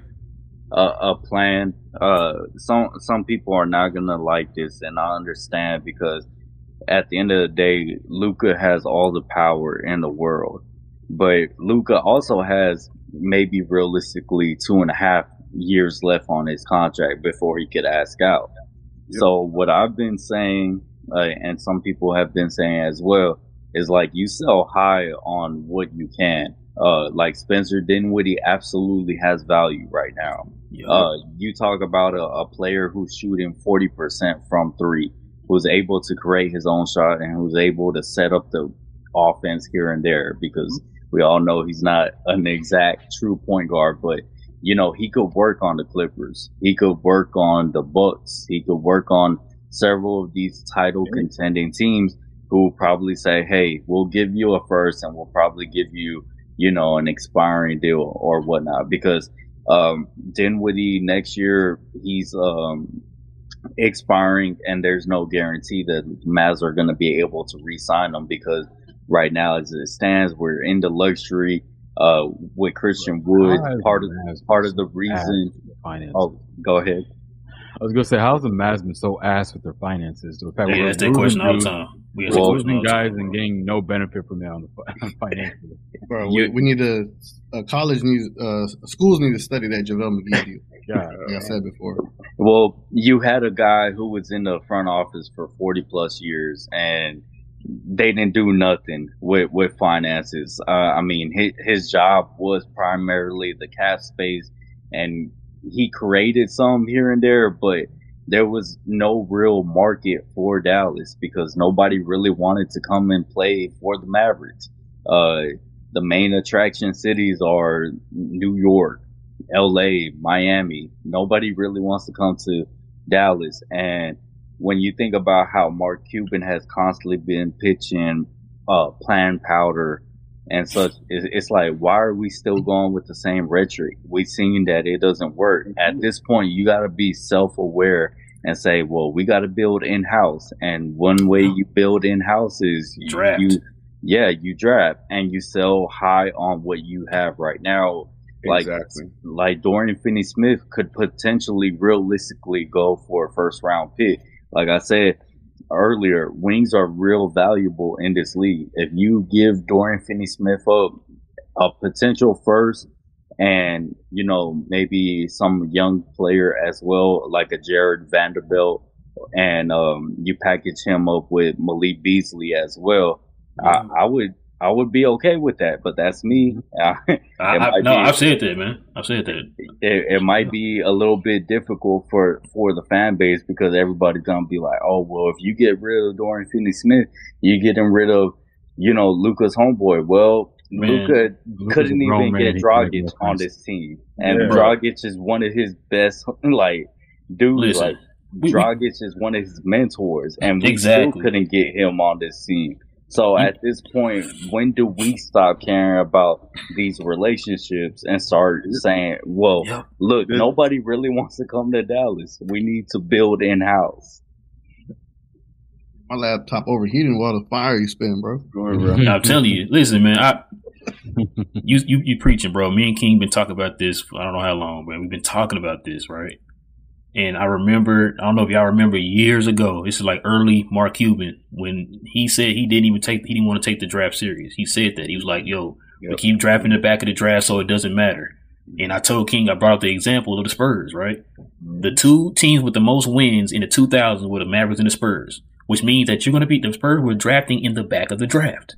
And what did they do? They took the draft seriously, which led them to five championships. Yeah. We didn't do that because, oh, we're not drafting the best, so nobody's going to be good. And yet I'm rattling off all these players in the NBA who are like all stars and superstars and all NBA players who were at the back of the draft. If you just took the draft serious. Now I, I give them their problem now. They're taking it a little bit more serious now under Nico, but in, in uh, previous years they didn't. They weren't doing that, and that hurt us. Like I said, when once you emptied your cupboard, you had nothing to restock it, man, because you weren't taking the draft series. I always use the example of the Lakers. That's how the Lakers ended up getting Anthony Davis. They kept drafting, drafting good players and all that type of stuff. You start packaging that, and then you can go get you an Anthony Davis or somebody like that. You know what I'm saying? Or you know any other team who done it. You know, it's like I, I, just I wish Dallas, man. Like I said, it's all about the whole plan thing, and, and you're right, man. Like the fact that you know it's, it's we we talk about this so many times with this team. The fact that like you know they don't want to they don't want to let go of certain players, right? We talk about, you know, Dwight Powell getting 155 different contract extensions, Maxi mm-hmm. Kleber getting 155 different uh, contract extensions because these guys are great locker room guys. Mm-hmm. You know, Dwight Powell is a community guy. Ooh, look what he's doing for the community. He's, everybody loves him. He's, he's so smart and everybody just loves being around him. It's like, but what does that get you though? You've been with the same core for five years and what has that gotten you? Literally, Luka literally had to go Super Saiyan 5 just for us to get to the Western Conference Finals last year. You know what I'm saying? With this group of guys that y'all continue to keep holding on to and giving contract extensions to. Like, you extended Powell and you extended Maxi, but you let JB go. You let Tyson Chandler go. You let Caron Butler go. You know, the, the list goes on. All these talented players that y'all letting go. Chances are you're going to let Christian Wood go. You know what I'm saying? And it's like, that, that's why it confuses us. Now, now, me, I've been a Mad fan my whole life, man. Since his birth, I've been a Mad fan. So I've seen the ups and downs, and I'm I'm for the team. I, I love the players on the team, but I'm for the team.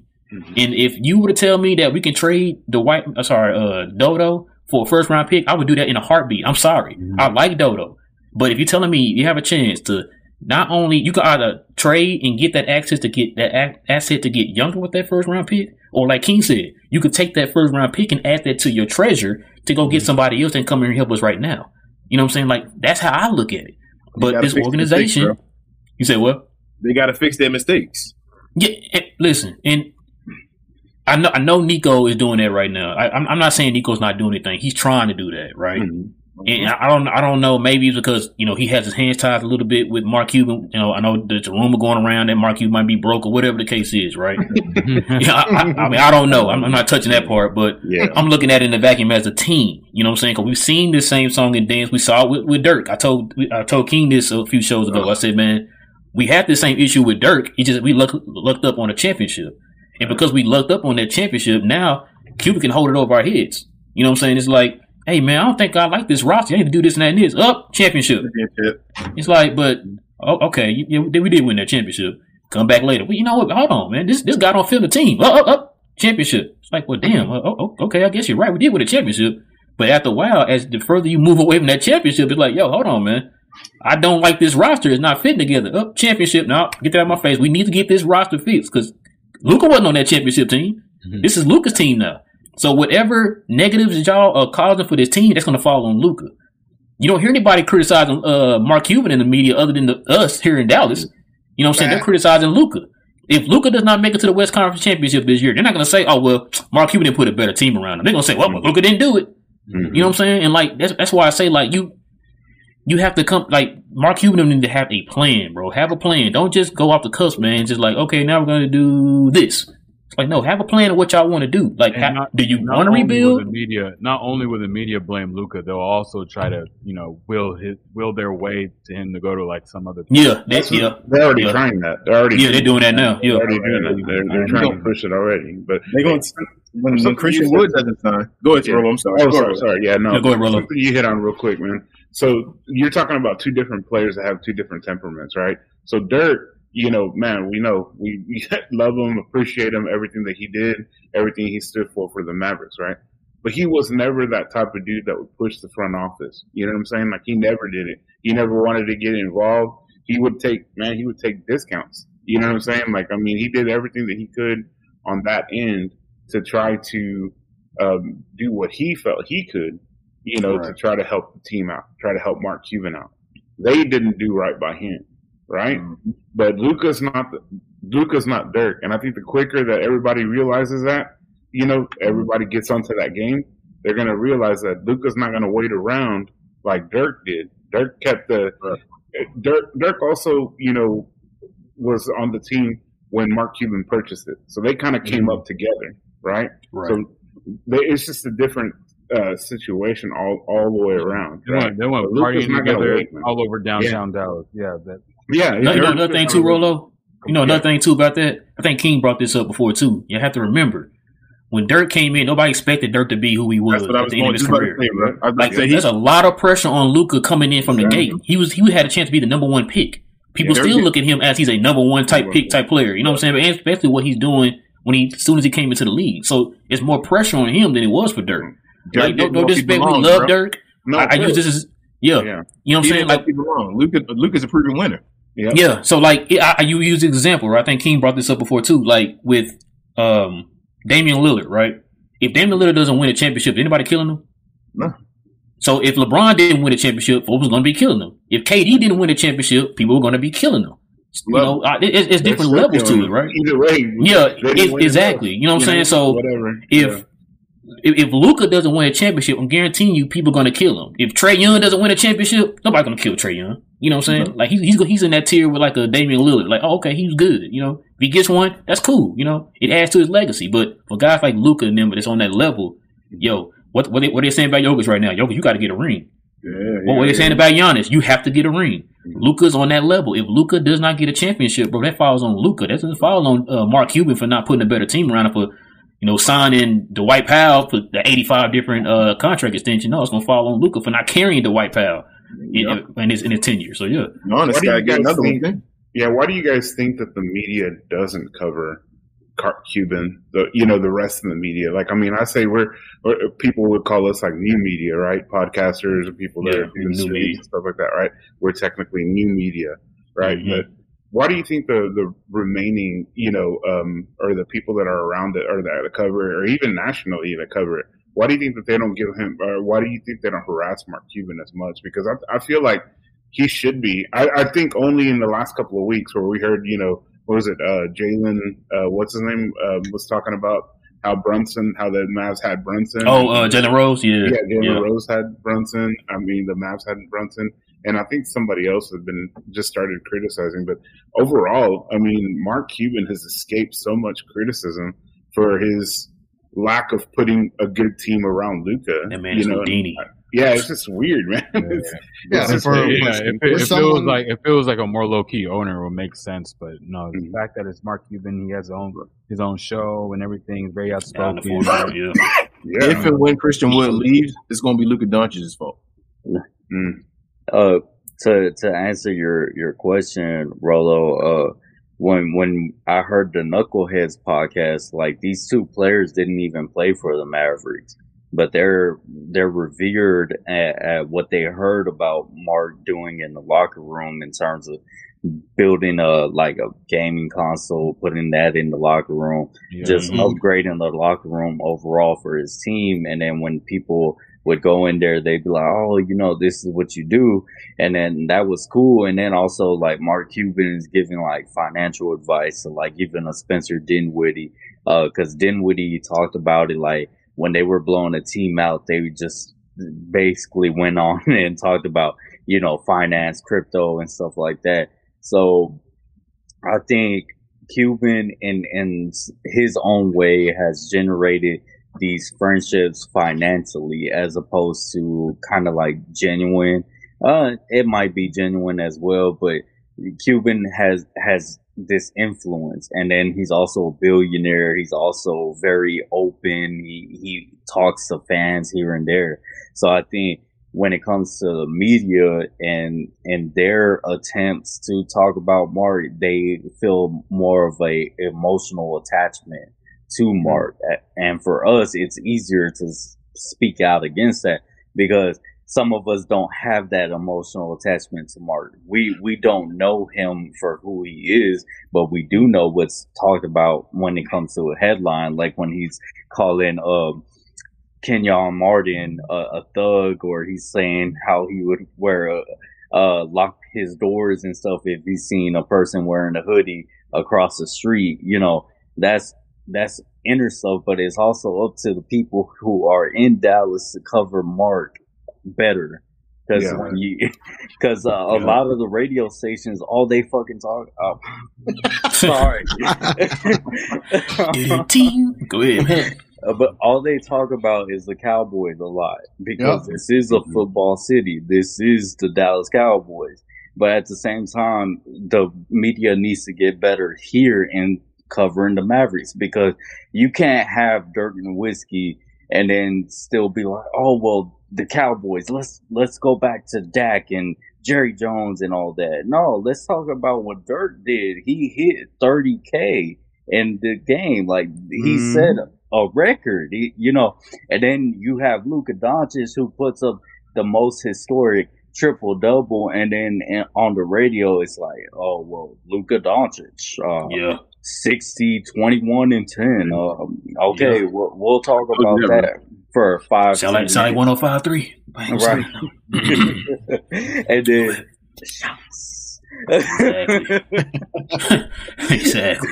I, I, would love. I would love to add to to what uh, uh Jose was saying there because uh, as a someone that's lived in Dallas, right now that I moved away, which I'm gonna go back. You better bring come back. What the hell? I'm I'm hoping to. I'm waiting on come this on, uh, potential potential thing to go through, right? But yes, um, that's been one of my biggest gripes with the local media is uh, 105.3 fans specifically. They never talk about the Mavs. And then I'll call them out on Twitter. I'll call them out on Facebook. I follow some of the radio hosts. And they're, you know, uh, I think uh, one of the guys, he's always like, well, it's about the numbers. It's about the numbers. I'm like, well, I mean, well, yeah, y'all are obviously um, associated with the They make the numbers. Yeah, you right. make the numbers, but yeah. So, and and I get all of that perspective, but also to layer it on another end, Mark Cuban and the Mavericks have been the most successful franchise sport team in the city of Dallas since I've been alive, right? Uh, or since I've figured out that I like sports and I like, you know, in 1999, 2000 when I became a fan. Mm-hmm. Um, so I missed all of the Cowboy Super Bowls. I don't know what those things are. What are those, right? Like, right. You know, so the, the only thing that I've seen from a successful team in my city has been the Mavericks, Uh, the Rangers got close, and the Stars, right? The the FC Dallas got close too. But the your Stars and the Mavericks are the only ones that have brought some kind of hardware, and the Mavericks are just that lovable franchise in the city. That yeah, probably Mark Cuban has gotten a lot of wiggle room. Yeah, he's had a long leash from from the local media, but knowing where we're at now, knowing that it's been over ten years since we won the championship, knowing that all right, we we growing up now, we have higher expectations for this team versus the Cowboys. Like if we lose in the playoffs, I don't even care anymore at this point. When it comes to the Mavericks, is a little bit different. It's like we have one of the greatest potential players, potentially one of the greatest players on our team right now, and we're just like, it's like, uh, oh, we'll have another one, yeah. you know. And I don't like the mentality of it. I don't like the the lack of urgency behind it. I don't even like the the lack of due diligence from the team that that, that they're doing. I don't like it, and so because of that, like I, I, I try to use my platform to put that out there because, in, in, addition to everyone else here, you know, because the local media ain't gonna do it. So it's like we need to speak up for our team because it's it's not just about Luka. Like, yeah, I would love for him to be successful, but I, it's the Dallas Mavericks first for me. Mm-hmm. And if we're successful, Luka in turn is successful, and then we have championships, right? And that's the ultimate goal. We're toxic. We're toxic. Yeah, no, we put money in his pocket. It, it's funny because uh, the people who say Mavs Twitter is is toxic, they be the main ones who are on there and using that as a source to create content. I mean, uh, we're we're all content creators on our individual platforms, and it's like if you let social media dictate how you feel, in, in a sense where oh, I can't be on there because it's too much. It's, it's like, uh, I mean, I understand because mental health is, is priority, but at the same time, you can't be complaining about, oh, Mavs twitter all day, every day is just toxic. Well, you're on there. You on Mavs twitter complaining about Mavs Twitter like it, it, don't really make sense. Let me go to this restaurant that I don't like and tell them I don't like them. exactly. don't go to restaurant. Let me keep ordering this burger that is undercooked. Yeah, exactly. Or, or and then tell them I don't like the burger when I order it. Like, no, um, man, no, we I, I hear some good points, man. I just like I said, I've been a fan since uh the Ross Perot days, man. Uh, I just Damn, you know you. Wow. Yeah, man. man yeah, Ross, wow. This is Ross Perot Jr., man. Uh, you know, it's funny. I thought about the, uh, this other day. Do y'all remember when Ross Perot Jr. sued uh, Mark Cuban? Mm-hmm. And I was sitting there thinking, like, maybe he had a point for suing him because the, the, the lawsuit was that he was mismanaging the team. Mm-hmm. And of course, that was around the time we won the championships. He's like, "Oh, I got a championship," but it's just like now I'm thinking about it, like he might have had a point, bro. He might have had a point because you was out here mismanaging his team right now, man. The way you putting it, you know, constructing it together and all this stuff. So, bro, I got I got one play I want everybody's opinion on. What you guys think about James Wiseman?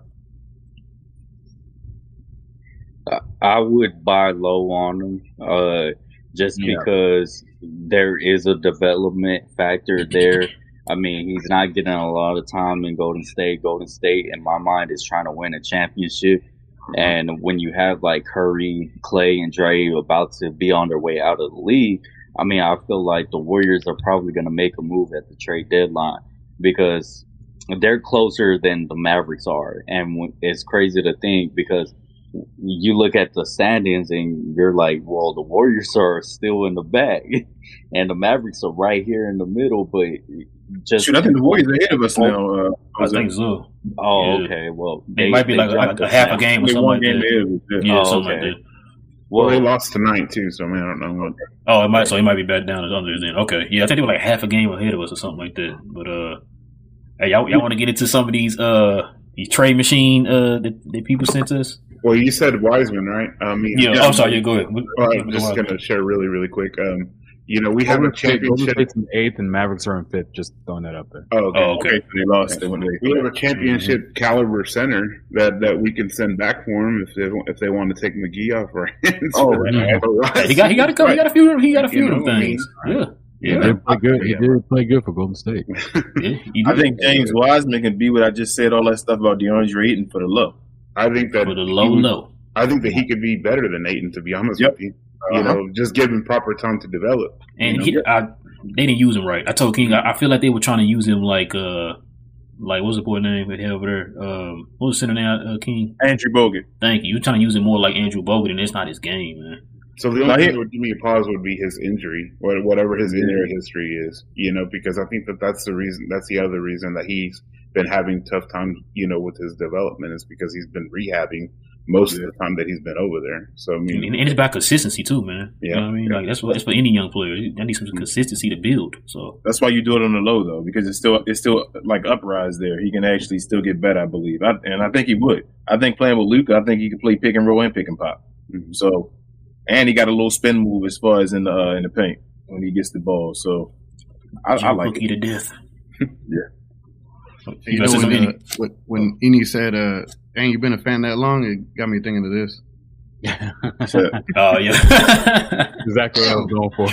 See TGK over there showing uh, gifts and all. I know, right? Uh, yeah, yeah, yeah, yeah, yeah, earlier and all. Like you see that? Hey, he got his own little thing set up within our show. I, I like that. I know. I like that. I'm over here All at right. the kitchen table and stuff, and you know what I'm saying.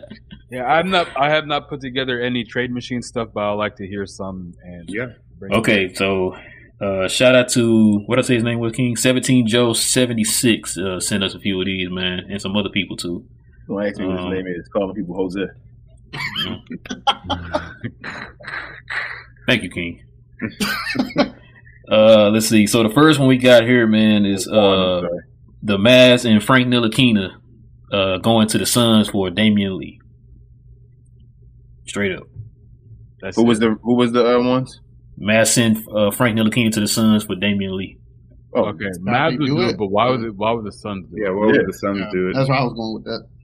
Yeah, the Suns. Uh, well, Damion Lee's making one point eight. Of course, this is last year, and then Frank is making two. This is last year, so yeah. And unless they keep Frank at the three and D position like he's supposed to, and not turn him into the point guard that. Oh, say say that one more time. What was that again? Uh, three and D position. Mm-hmm. As opposed to the point guard that the Damn, Mavs are trying to make. Who said this? Sound like said this? Nico and uh, Mark Peter. It, it would make else said the same thing. Who was? it's actually not that bad of a deal, and because they also have Jae Crowder who wants out, so I, I think that would be a you know just a little move for the Suns, and it give the Mavs some type of depth at the point guard position. I like it. I like it too. Hey, can we do Frank Pinson? Um, yeah, noise to the trees. Let me stop. You're trying to get Bro, I'm really listening to like what he about to say. you want Jae Crowder too. That's what you're trying to get in TG. Yeah, I was trying to find a way yeah. to find a, a way to get Crowder as well. Like something in to get a Jae Crowder. All right, man. We Who would you guys one. trade first, Jaden Hardy or Josh Green? Uh, depends what we're gonna get back. If we're gonna get back a player that's like a number two, like a scorer, Hardy. If we're getting back a player that like OG, you want to get rid of Josh? Replaces what Green does, then yeah, Josh. Are there a lot of players that can replace what Green does? I mean, yeah, there there there are. Um, There's the most. Green has the Green, has the, Green has the added let wrinkle. Let me start drinking, dogs. Green has the added wrinkle of being a, you know, a really good playmaker. Actually, he's he's the, he's the he's the second best playmaker on the team, I believe. Yeah, um, but in terms of someone who can play defense, shoot threes at a, probably at a higher clip than than uh, Green, and also probably create for themselves, I'm sure you can find someone that can replace. Somebody for the low? Probably not for the low because that's a high value. That's, that's what high that's value what uh, traits you have. That's what I'm saying. And, it, and it, it's crazy saying that versus what we saw last year. Like shout out to Green for turning it around, man. Yeah, he had it last year. Yeah, I was. I was last year. I was all in for playing uh, Frank before Green because mm-hmm. I was just at that time Frank was just a more useful player.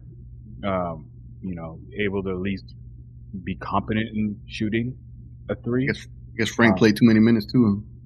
Yeah. And Frank never got the minutes. Row, Row wanted Frank to get those minutes too. Last year, yeah, I wanted Frank to get those minutes. No, nah, it should have always been Josh Green. Mm-hmm. Not in the playoffs, dude. In the No, playoffs, not in the playoffs. No, hold on, hold on. No, no, no, no. So not in the playoffs. You guys are right, but he should have been getting him earlier so that we could have seen him in the playoffs as well. That's true. Yeah, Okay. but when it came to the playoff time, remember because what's his name was hurt. we not gonna act like Frank Ntilikina was He came in, like it he just came in later nothing. on. He came in later on the playoffs. I want to say probably even the second round. The Sun series, yeah. Yeah, Yeah, I'm about to say he Definitely helped us out in the Sun right. series. Yeah, Devin Booker Yeah. shut down Yeah. Devin Booker. I was like, Uh huh. he has to be playing in front of Josh. in front of Josh, yeah. Sons and Sons four. four. Sons and four. Yep. Sons and four. Sons and four. right, man. Let's check this other one out here. So the Mavericks would get Rudy Gay, Jared Vanderbilt, and Cam Reddish from New York.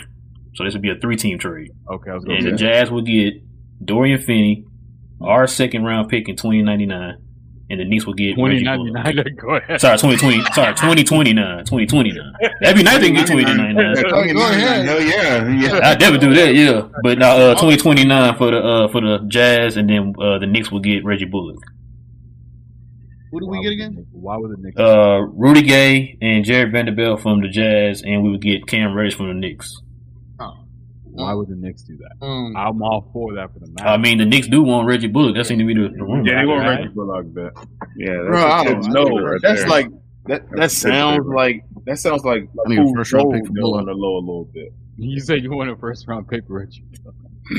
Same That'd nice. as uh, Nah, uh, since everyone's price is hiked, you know, I know, we're, right? we're elevating the, the tax hike. You know, shout out to the federal, um, you know, government. They doing that, so why not the NBA? We got to raise the prices, bro. it's like eggs. They they nine dollars now. Y'all think our defense would still be the same, or will we take a step back? Without Bullock, look. if we were to get Without without Bullock and Finney Smith, you're losing both of them. You get I'm okay Vanderbilt. Well, I mean, if you're getting Vanderbilt, I mean, you're getting Vanderbilt. For me, it's all about asset allocation right now. Okay, so you just want to get the assets. I got we you. get younger and I'm more ti- I am tired of hearing the Mavericks don't have enough to pull off any trade. Yeah. Right. Okay. Hearing that literally, Hey. the vast majority of my my Maverick fandom, I've been hearing that. Like uh, I I do it as well. I mean, you get in Jarred Vanderbilt back, then you're also getting uh potential and Cam Reddish. Uh, you're sending out Bullock, who hasn't been able to protect the perimeter like he was last year, and then Dorian Finney-Smith, who's also just been struggling to get his legs back under them. Granted, we probably ran them guys into the ground in the playoffs but that that's the thing about it is like if we're probably never gonna see that again, why not go ahead and sell high and get those younger assets in the building? And then on top of that, we keep Josh Green. So you telling me Sure. our our best defender is still on the team, and we adding a potentially second best defender in Jarred Vanderbilt? I'm all for it. And don't tell the other teams this, but you got more skill too, because we got guys that can actually dribble. Oh yeah, you got more skill. I'm just worried about what the, what the defense improve. You think any? And you're saying yeah, you I think mean, they will. uh, you think Josh Green having more of a role, and also adding Vanderbilt would probably be a better defender. You're saying than Yeah. Reggie Bullock and Dota. I agree. I agree. Like we would say, TGK. Oh no, I was just I was just saying like you. Green develops. I think Green has a bigger role next year. I think he just con- continuously develops. So my thing is if you could keep him, Green you already can add all these assets around him with He's Luka. He's already the best defender on the team right now. I feel like, other than Did, probably did you see him Max jump from best. one three point line to the other three point line just to get a ball? Like that was that was amazing. Man. That's, that's Josh Green, man. That's what he does. And, And he's he one of the soars best in in for the ball. offensive rebounds too. Yeah. Like we don't have enough guys who go out there and hustle. And Josh Green is one of the best hustle guys on the Mavs. We losing That's out. great. We losing our best offensive rebounder though in Dota. Uh, but Josh Green also I'm messing with you. I'm messing with you. I'm just. I'm being the man fan that's gonna keep saying, "But Dodo, nah, Yeah. I'm good. Let him go." as, as the mayor of Josh Green Island, man, I'm loving all the Josh Green love. Let me just, you know, I'm ready to get. I'm ready just to get a brand new squad. Like if it's a it's just a brand new team and we just trying something different, I'm okay with that now. I just want to like like uh, Rolo said earlier, just a, uh, some type of clear, clear clarity, I should say, on what they're doing. As Are we far gonna what- become? Are we gonna become mild sellers in the trade deadline? I think that's what's going to happen. I think that that's what Cuban wants to do. I mean, he's not going to get under the tax, right? But I mean, I think that he's going to make marginal moves or try to do something just to try to get off a little bit of salary and pay less tax because we were talking about it earlier. Nobody wanted to say it, but I think he's crypto broke right now. So I don't think that he has. I think somebody said it. Um, Voyager deal. Know, yeah, in, in the in the group chat that I was in or whatever, that they said that he was complaining about how all the other billionaires um, can afford to pay, you know, their players, mm-hmm. and like some of them, you know, that have been around, have been governors of teams for a long time, can't uh, afford the same as like Ballmer and these, you know, Lacob and those other billionaires. So there is a disparity. I'm sure there's going to be some sort of ownership, whatever, whenever the, you know, negotiations occur. But I guess we'll see what happens there, you know. I mean, so uh, you think Mark Cuban's already knows he's going to lose Luka? I, I mean, I, I don't even like putting that energy out there. To be honest, I know, I, yeah, I know it's I, horrible, but yeah, I, I don't think so. I, you know, again, I know that he, you know, we we talked about it before. He loves talking a lot. You know, he loves. To, I think he loves to hear the sound of his own voice sometimes. You know, and so he's been on record saying that he would divorce his wife before he loses Luka, right? So well, I guess he's got to go check with his divorce lawyers then, because I don't know. We'll see. We'll see what happens. You know, he's not going the dockets. Check this out. In, in, reference to what Rolo said about Mark Cuban being broke, right? I did the math. The Mavericks are averaging two hundred and seventy-five dollars per ticket at the, the, Mavericks games, right? That stadium sits anywhere between sixteen thousand to sixteen thousand two hundred. I put it at sixteen thousand. So you do sixteen thousand times, you know, 42 times the ticket price. The guy is making about 185 million dollars per season just at the gate. We're not even talking about merchandising. We're not even talking about uh, the deal that he got with uh, the, you know whoever broadcast the games if they're they're bankrupt too, I guess. And we're not even talking about uh, the the jersey sales. We're not talking about all these other things. I don't know how he's broke or why he's so cheap. The, the playoff revenue too. Is, playoff revenue. Yeah, and you know something about the playoff revenue that I kind of wanted to touch on as well. Uh, when we think about Mark and what this trade deadline could mean for the Mavericks, I think Mark is gonna do whatever he can to keep the the Mavericks competing and get that playoff revenue and then just go into the off season with like, yeah, we're just kind of gonna trade everything and see what we could get back. If if we're going for cap space, who are we going for? That's, That's what question. I don't know. Like I'm like, who is the player that we're that we're looking at right now? Westbrook. if we're going for cap space, now I'm not going to answer for Mark because I don't know what the hell he's thinking. Um, but if I'm running the Mavs, uh, and we're going to, I don't think they're going for cap space. It's more, I think the move now is asset allocation. But okay, whatever. If we're going for cap space, I think throw your hat in at Jerami Grant. He's going to be a, a free agent this year. Uh, they they wanted free. Uh, well, they wanted cap space for 2025, and I looked at the free agents for 2025, and Giannis is right there at no. so, I, bro, when I tell you, I was I was in there. I was in that hashtag Giannis to Dallas thing so hard. It was close. I, I feel like it was close. I, I think that was, was close. He was. They, they, were. They were saying that had they not made the moves for Middleton and for Jrue, he would have definitely left the if, the team. If but, that would have happened, this. I mean, I don't know. Definitely tonight. But if ifs were, were fits, weid all be drunk, right? So. Yeah, it, it, it, would be done. Like we'd be drunk every day because yeah, they'd be like eighty and two. yeah, that'd be a very unstoppable pair. Yeah, like that'd be done. It'd have been a decade. They'd have won like eight out of ten. Not uh, one, not two. I mean, I got this trade here. It's 14 trade somebody sent us. 14, wow. And it's a lot. So how does everyone even construct that? that I don't even know. I, I see a four trade. I, see a 14 trade deal coming. I see it. So here, here we go. All right. So the Bulls would get Derrick Rose from the Knicks. They also get Bertans, Tim, and Dwight from us. Powell and mm-hmm. Trying to see what this is. Oh, uh, I don't know. Sign me up. I haven't even heard the whole deal, but sign me up. Bulls get okay. Those guys, all right. Yeah, and they get the uh 26th first round from the uh, Kings. They get okay. our 25th first round. The Kings 23rd first round. Our 27th first round. The Kings 23rd first round, and our 25th first round. So they will get. Uh, no, sorry, our 22nd, our 25th second round, our 25th first round. This is the Bulls. Uh, this is what the Bulls get, and then they yeah. get they get the 23rd and uh, the 23rd first and second pick, and they get the 26th first pick from the Kings. Okay. Okay, and what we get? we get uh, Goran Dragic, DeMar DeRozan, uh, Andre Drummond, Richaun Holmes, and Cam Reddish. What do the Kings get? They're gonna get Zach LaVine. The Knicks will get Reggie Bullock and Kevin Huerter. Okay.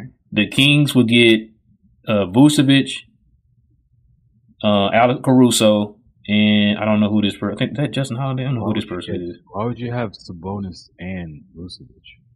Man, we got older with that trade. And they will keep they will keep LaVine. Yeah, the Bulls will keep LaVine. They don't have LaVine on here. I'd rather I'd do the trade if they had LaVine involved instead of. And I, I don't see Sacramento giving up Kevin Huerter. Wait, so who? Wait, who are the Ma- the Mavs? You know what? I do the trade either way. Mavs get DeRozan. We get DeRozan, uh, Goran Dragic, Andre Drummond, Says we- we Richaun Holmes, and Right. Yeah, I'm like, you know what? I do. No, I can't. We losing on the first round picks. I can't do it. I can't do it. We losing. That's too We many. getting older. Wait, we lose- Yeah, we give up? everything. It sounds like he said. Yeah, it sounds Yeah. like everybody. We would give up our um, championship trade right there. our 25th All first round, our 27th first round, and our 25th uh, second round. Ew. I would do it for Zach LaVine. We'll still have If you Even switch- desperation. If you switch LaVine with De- DeRozan, I'd do it. Mm. I'd make the trade if you switch LaVine and, and uh, DeRozan. And on here they say you guys can we can waive uh, Theo Pinson to save 1.9. Because we keep Josh Green, right? We didn't trade him either, right? Mm-mm. You didn't say nothing about Josh Green. You didn't say nothing about Christian Wood or Spencer Dinwiddie, right? Mm-mm. Just Tim Bertans, Dwight, and Reggie Bullock. You changed you changed DeMar You DeRozan say to those Zach LaVine. I'd do it. Like, yeah. you know. I'd probably do that even with DeMar DeRozan. That's what I was thinking of at first, Andy. I'm like, would I give all of it up? Do, do I think that's championship right now, though? Because again, it's a championship move. Yep. You get your back. You get your third. You get your I your don't trust third DeMar DeRozan, one man. guard. I don't You get trust your number two. You're, get, you're just out. You're just out of picks. You get older. Yeah, I don't trust but DeRozan, man. You get You don't trust you DeRozan for what? DeRozan? I just don't. And the midi? DeRozan- I, I mean, he fine with a midi, but I want him shooting threes too. We got Luka Doncic, Right now, I want buckets. When it comes down I to the want- so I want Zach LaVine. That's No, what I'm saying. it I want Zach LaVine. I got you. But if you can't get him because Zach LaVine has five years on his deal, I don't just Right. go trade that for anybody. Yeah, But if DeRozan I got can two get a years. Zach LaVine, man, Imagine a What's the- lineup what- if what I can get DeMar What's DeMar DeRozan, DeRozan doing right now, though? Is he really like? All right, I know we're going off of like last year, last year, and he got almost MVP. Is he really that great this year? Well, it- it's not saying he's, he's that better great. than It's- every that's single person saying. Luke, on this Luke will roster make the game easier for him. I don't know, man. Is he would he fit the Dinwiddie- team? Would he fit the team come better off than the bench. Dinwiddie? Dinwiddie could come off the bench. And then Would he now fit the team better than down. Dinwiddie? Yes, Now I'm not gonna say he's better than Dinwiddie. I'm not. He's better than Dinwiddie. He is. I'm asking you, would he fit the team better than Dinwiddie? that could work. We'll make that could work. I don't. I don't. I don't like the Demar Derozan mid range Yeah. stuff I, I'm I- gonna try it in why 2K right now, and I'll let you know. because I think he needs to shoot threes with, with Luka beside him. Like he's gonna get too many easy wide open threes. He's to not be a shooting, three point he's, shooting, he's shooting threes at a respectable clip, so the no one's not going to just. No, I don't want respect. I want, I want a guy that's gonna make all the wide open Not- shots. Let, let- you want, get you want someone to shoot threes because you don't want them to just come off Luka when Yes. Luka drives, right? You can't Yes. do that with DeRozan though, because DeRozan can shoot the three. Uh, Dang, uh, DeRozan shooting at 31 He's, he's respectable with it. What he shoot? He said thirty one percent from the three. and he's a he's Yeah. a freaking. But Luka passes the ball with like four seconds left. Kawhi ain't he? in terms of Kawhi and Chris Paul in terms of midi game. But Kawhi, Kawhi and those guys shooting three better than him though. That's why That's Like, I would take a I mean, Paul everybody got a week. Everybody. I just think his weakness is if he four seconds. My thing with him is if it's four seconds left on the clock and Luka's passing the ball to him in the three point line, he can only do so much. He He can Like, five drive five. and pull Uh, up. You, you can drive and pull up, but it's like Four I seconds got is a lot of time in basketball, my dude. I got you. I'm just saying that three. It'd be better if you had somebody that can make wide open threes though. Like threes are more than He can make a wide open. He can He make a went wide five open of three, five but against the Magic. Cruz, So when, And look, he went five and five and still shoot thirty one percent. when it comes down to the playoffs, I need buckets. I don't want three, four minutes going by with no one, with our team not putting points on the board. And that's what happens if you're chunking up threes five, six possessions in a row. Yeah, We have those droughts. Yes, You should change. it up really fast, but psychologically, buckets does something to you. yes. Ooh, You you should. should You should, you there. should change the offense. But what I'm saying is like even last year, Jalen Brunson, the weakness that made his game kind of clash with Luka Doncic is that he wasn't the greatest three point shooter. So it's like when you're not that great three point shooter, it hurts because you can't make wide open set threes. Like I just feel like Luka holds the ball and sometimes he gets caught up under the rim and he finds you for a wide open shot. I just want a guy like Zach LaVine that can is a shooter as well that can knock down a wide open three. I'm not saying DeMar DeRozan wouldn't be awesome. If it was just change the system. If you're willing to give us Zach, yes, I will take Zach. But, I, will take DeMar. I was I was already saying. Remember, I said I take the, the trade, and I had to think about it for a second. If, I still if, think that's better. If we're taking DeMar, I, I would like it, but I don't think this deal gets done anyways. But no, uh, no. That, that's beside the point. But DeMar, what what he does in the the mid range is very valuable. I mean, uh, that's that's another reason why we had success in the playoffs. What Jalen Brunson was able to do, he was able to penetrate. He was able to get to his uh, post spin uh, and then make those shots. And that's something that the Mavericks really don't have this year, which is why we're so heavily three ball dependent this year. And we literally living and dying by three game in and game out, or we're living by Luka go ultra instinct and and go and put up 53 against the Pistons and we'll win. So, so I I, just, I don't think that so the mid range game is nice and I think somebody should be able to do it. It's not. I just nice. think like it is valuable. No, no, it is valuable. It's very valuable. Just listen to me. Zach LaVine can shoot. Zach LaVine can shoot mid range jumpers. Is what I'm saying. I'm saying the mid range shouldn't be the number one thing on your game with Luka Doncic being the guy that he is. I'm saying you should be a guy that can shoot mid ranges, but you should be able to shoot the three point shot because Luka's going to get you wide open, uncontested threes, and threes are worth more than twos. So if I got a guy like if I got Zach LaVine that's a shooter shooting forty percent from three that I know can hit a not wide open three, why do I need him to even drive to hit the mid range shot if he can make that three five out of ten times? Yeah, you feel what I'm saying? Yeah, no, no one's arguing with you. If, yeah, if, I'm just saying as far as that, if that if that offer came on my table I am fighting for eight days to try to get Zach LaVine instead of DeMar DeRozan. Okay, okay. But yes, I think DeRozan though. Yeah, yeah. But if it's like you know the eighth, and we're like 20, 10 minutes away from the deadline, I'm like, you know, what? I did what I can. yeah. Well, I think the, the Bulls are going to try to get rid of LaVine anyway because I think that he's a malcontent right that right now there. You know, whereas I think DeRozan is fine. I mean, if they can get value for him, right? If they can get value for him, and the Bulls aren't going to go anywhere, then I'm sure they're going to move whoever. But I think that the biggest thing right now that I'm hearing is that LaVine is the guy that they're going to try to get off of, you know, right now. So then it's just a matter of who can offer him the best package. I know he wants to go to LA. That's the other thing, right? So he wants to go to LA, but hate, LA ain't gonna be able to. I think the Bulls package, you know. I think the Bulls are foolish to roll if they get rid of LaVine and keep uh, DeRozan. No, I mean I, am not disagreeing with you at all. You no, know, no, I'm, just, I'm, just, I'm, just, saying it. I don't think you disagree. I'm just saying I don't think nobody said it, but I think it, they'll be foolish because I think LaVine is younger. I think they're close enough in talent where you would go with a younger player and all. Like I think I don't know how much further DeMar DeRozan got to go. I think last year was his peak. Like I don't think he'll ever get better than he was last year. And I don't think he's a. I don't think Zach LaVine's the number one guy, but I don't think DeMar DeRozan's the number one guy either. No, clearly not. But at at the same time, uh, if he's the malcontent, and if you're if you're at the Bulls, uh, you know, timeline where you you had your best shot when you had your your big three of Demar, Zach, and Vucevic, and all that got you was, um, you know what first round, first round, first yeah. round, yeah. Um, Lonzo Ball, knees not looking too good, still feeling pain. Um, you probably the the rebuild stuff will probably have to start coming into coming into thought which is why they want to trade Zach Zach LaVine because he has more years on his contract and he he has more value. He has more, yeah, so it would make more sense. Yeah. So if he doesn't want to be there, um, so now I'm thinking about the DeMar DeRozan trade. If if I'm going to do that, because will I want to? Will I want to make that trade and give up the two, or hold on to the two first round picks? Because I know there's somebody every year. You giving up everything for DeMar DeRozan. That's what I'm saying. And you like is Demar does Demar screw getting one?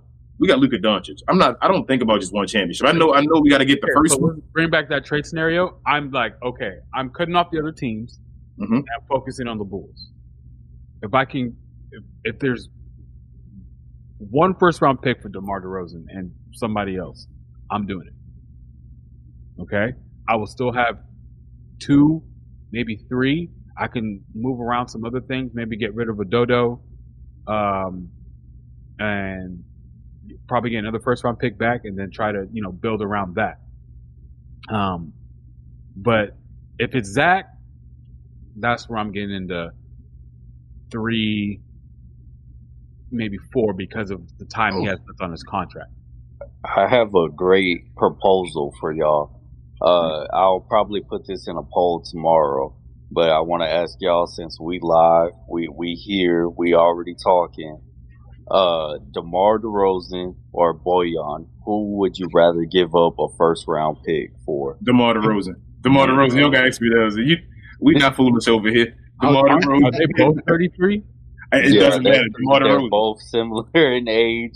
But yeah, Uh, let's DeMar. One's been an All Star, All NBA player. The other guy, uh, a steady okay. NBA player his whole career. yes, but he ain't been no All Star NBA A player. role player. No. And Luka when we three, Luka when we get right, uh, uh DeRozan. Oh, yeah, DeRozan. Right. But you, so you give up one first rounder for DeRozan? What about two? You saying one or two? No, Ooh, just I'm gonna one. fight my ass off for one. One, just I'm one. Fight my ass off for one. Okay. Two, So you said, um, but you give the house for Zach LaVine. If it got you that I- trade, you, you do- didn't to give anybody else up. One, who we trading though? What he said, if you if you kept everybody else, TGK, I'll you give kept you. I'll give you. No, no, I'll give you. Wood, Josh Green, I'll and give all. you one. I'll give you one, and I'm. I'm more. This is me. This y'all can be different. This is me. I'll give you Spencer Dinwiddie, Spencer Dinwiddie, and uh, a first for for DeMar DeRozan. Mhm. I do or that. whatever or whatever salary cap I need to fill that. Man, Spencer Dinwiddie's our best three point shooter right now. And then I don't care. Um, and then I want someone. I want someone I could. I feel like I could rely on Demar to get buckets, even when Luka is not on the even when Luka's not on the but court. will he get other people involved? I don't care. Can. I remix this? How you gotta care? Any you can't. It can't just be. It's not his job. I'll get another point guard to gather people involved. Oh, well, you okay? We gotta get another point guard. Then. Okay. Yeah. Can I, can I remix this deal? Can we send Spencer, uh, Tim Hardaway, and Powell, and Okay. a first? I even give a second. You give me DeRozan, Goran, and Drummond. I was gonna say that TG. I got another trade right here. There you go. The I- Bulls I will get- that, but the the foundation is definitely Spencer and, and Demar. You I might mean, not have to give them I would try to get Javonte Green. The Mm. Bulls would get well, Bulls would get JaVale McGee, Tim Hardaway Jr., Dwight Powell, the 26th first round and the 27th second round. And Dallas would get uh, Goran Dragic, DeMar, and Andre Drummond. Absolutely. Absolutely. what? Bro, that's not even a question. deal. Yeah, Sign that's that's up. not a question. That's absolutely. Yeah. And then and then I'll tell them, hey, don't give up on us too, because I might have some shit for y'all. I'm sorry, excuse me. I might have some stuff later for y'all. Bro, we didn't lose anybody offensively, and we gained DeMar DeRozan. Hey, We didn't Will, lose is that, really is that anybody. trading Tim Hardaway Jr. away or no? That's Mhm. trading Tim Hardaway. Okay. Because I mean, how do you guys feel about that deal that was reported on a couple of weeks ago that the Mavs were in talks with Cleveland about sending I'll do Tim. Hardaway Jr. over for um, Caris LeVert? I mean, LeVert got less years, so yeah, I'll take it. yeah, the only I reason- It's probably less inconsistent than Hardaway is. Yeah, I'm not sending. I'm not sending no, no first round pick or nothing. Though. No, no, no. I'm just saying Straight straight up. up. They were talking yeah, about yeah, straight up. yeah, absolutely. I do it straight up. Straight up. So, because I think that Levert, like in the system, right, and with the Mavs, with Luka and with Spencer, uh, you know, assuming, I think that he would fit in as as kind of like the sixth man, kind of Yep. like you know, again, uh, someone that a facilitator when you need the facilitator, and, and he can do the the middies, and you know, I think his three pointers are down this year, but I mean. You know, yeah, I think that he would. I, I'd love that trade if the Mavs were if they were serious about that, man. I would, I'd love that trade because it would Yeah, be I, moving on from Hardaway and, and getting Levert, you know. yeah, I, I wouldn't fear Levert running on a break as opposed No. to how Tim Hardaway. There you go. The, the one on three, the one on three break from That's what I was the going to say. He can he can oh, dribble the ball, Rolo. That's Yeah. enough. Like just switch it up and try somebody else because there's nothing that Tim Hardaway Jr. does consistently. There's nothing that he does consistently. I Oh, can at least say, consistently inconsistent. Give him exactly. I can at least say Caris LeVert can dribble the ball consistently. You feel what I'm saying? Like he has something he can do. Where I'm like every game. Ooh, we he got can dribble the ball. I know he can do that. I don't know what Tim Hardaway Jr. is going to do every or any game. Really. You guys same thing. Yeah, we do. We, I think we have the same. No, mine's a little different. Oh no, yours more official. Mine is. I mean, here's another trade. Uh, another trade of a player we just talked about a minute ago. So Dallas would get Damian Lee, DeAndre Ayton. The Suns would get Tim Hardaway, Dwight Powell, Jaden Hardy, the uh, 28 first round and the 26 first round. Second one. Who do we get? Damian Lee and DeAndre Ayton. DeAndre. And you say And only we two uh, up- first round this time? How who we give up? We're giving Uh, up Jaden Hardy and who Howard else? and Tim Hardaway. Are we giving up Hardy? You said, you said Hardy and Hardaway for Ayton and Lee and Mm. two first round. I'll do that one. I do that one. Wasn't it somebody else or no? Was it just Yeah, it was Tim Hardaway, Dwight Powell, and Jaden Hardy. Two first Okay. rounds for Damian Lee and DeAndre Ayton. I need a first back for Hardy. Look, I, if I'm on a negotiation table, I'm gonna be like, "Look, this is a future Hey, star the right first, here, bro. right? Yeah, yeah. the- the- He's a natural born talent. Like you need to This is the send us first something round. back. We'll send you the Start two. talking about his high school rank. He was the About to say- number one ranked high school player. He should have been the first round. That's Oh, less first first rounders though. Isn't that less first rounders than we than we talked about last time? Huh? It was three first rounders the first time, right? We talked about DeAndre Ayton. Yeah. Mm-hmm. Uh, That's I don't. I don't think uh, I would do it, and reason being is because uh, Jaden Hardy's probably going to be Tim Hardaway Jr.'s replacement. He's going to be Jaden Hardy uh, Hardaway Jr. So, so like we need a player who is confident in shooting the ball, and with with that, we're we're not getting anything of that that magnitude back. We're basically gonna be uh, nickel and diamond with Damian Lee, and then we're going with with DeAndre Ayton. I, and then also we do need a backup center. Who's our backup center? Uh, JaVale McGee. McGee. JaVale McGee, what you JaVale mean? McGee's not even the backup center now with all our centers. JaVale gone. McGee. Oh, balling, bro. What you talking about? But hold up, uh, Jose. Would you Seconds, find man. if we got if we got um Caris Levert with that one though? If like we found a way to get Caris Levert and we traded away to Jaden Hardy and uh, uh Dwight Powell and Tim Hardaway Jr. and got that, that trade back. Mm, Oh damn, that, that's a little bit harder. Uh, well, Caris Levert is expiring, so the Mavericks would have to uh, extend him, and in that case, I'll probably be willing to do it a, a little bit more. But the first trade, I'm not. Y'all hate Ayton. That's fine. I'm not a big Ayton fan either, but I think he'll do great with us though. All right, we got think this. you one. hate Too, train. but it's kind of like it's kind of like running back to the NFL. Yeah, that's what Can I've been saying. They Can I devalue the, a- the center can I get position. Someone that can do eighty percent of what Ayton can do at ten percent of the Price. James He's- Wiseman. So he's Ezekiel Elliott now. That's the James, why you get James Wiseman? So I. Zeke, Zeke Elliott is you pay uh, 150% of the cost for 10% of the production. But I really think we can play with like a huge lineup though because of Luka Doncic's size. You can. So I think we can have if you give him two big If, men, if, I'm, if I'm running the Mavericks, that's that should be the goal. if you give him two big men that can that are like uh, utility knives that can do a little bit of everything. Like I think you saw what he did with Mike Tobey in the uh, what is it um national games or whatever it is. Like yeah, like I think if you play with Christian Wood and DeAndre Ayton, and like I don't even think they have to stand in each other's way because DeAndre Ayton can shoot a little bit, he can give you an 18 footer, and like I said, Christian Wood can do both as far as popping and and uh rolling. Like I think that'd be an awesome two man, uh, big man lineup. If, if DeAndre about Kleber. exactly, and then you got Maxi off the bench, like maybe you you can extend real favorite center for your third center, uh, Dwight Powell. No, I'm kidding. uh, but yeah, I don't know. You still got to find a backup center though. Maybe you can trade JaVale McGee back to them. Maybe they'll want him back. All right, see if y'all like this trade. This just came in. Somebody just sent this to us. Um, the Mavericks would get uh, Kyle Anderson, Taurean Prince, and Naz Reid for Bertans and Jaden Hardy. I'm doing that one. That Yeah. that that's that that one. Like Naz Reid. Yeah. You're you're getting a lot of defense around Luka, which Yeah. I, I and want. length, and Hey. Yeah, Lynn, yeah. Yeah, Naz Reid is, is is playing even a lot better recently. You know, he'd be an uh, instant upgrade over all the centers that we had. But you were talking about it before, King, he'd probably be the best center. considered one of the best centers in the Mavs had. on the- Yeah. Yeah. And he can stretch the floor a little bit too. Yep. hmm I just Man, man, I'm just so scared about Jaden Hardy. I'm so scared that he Right. might Giving him break out yeah. and be Yeah. something. And I'm like, man, we drafted Jaden Hardy. Yeah. yeah, I mean, I think uh, if Harold Victor was in this chat, he'd be going crazy about this Naz Reid deal. Yeah, I think I think we should get Naz Reid. He don't want to be there anymore. So I told you, I think um the perfect scenario for me is if we can get James Wiseman now and then wait for I think Anthony Edwards going to be available. I keep telling everybody, nobody wants to believe me. Wow. You think Ant is going to be available? I think Ant's going to be available because I think I think Minnesota. is up. I think Well, Minnesota. is up. Minnesota completely. I agree with you, King.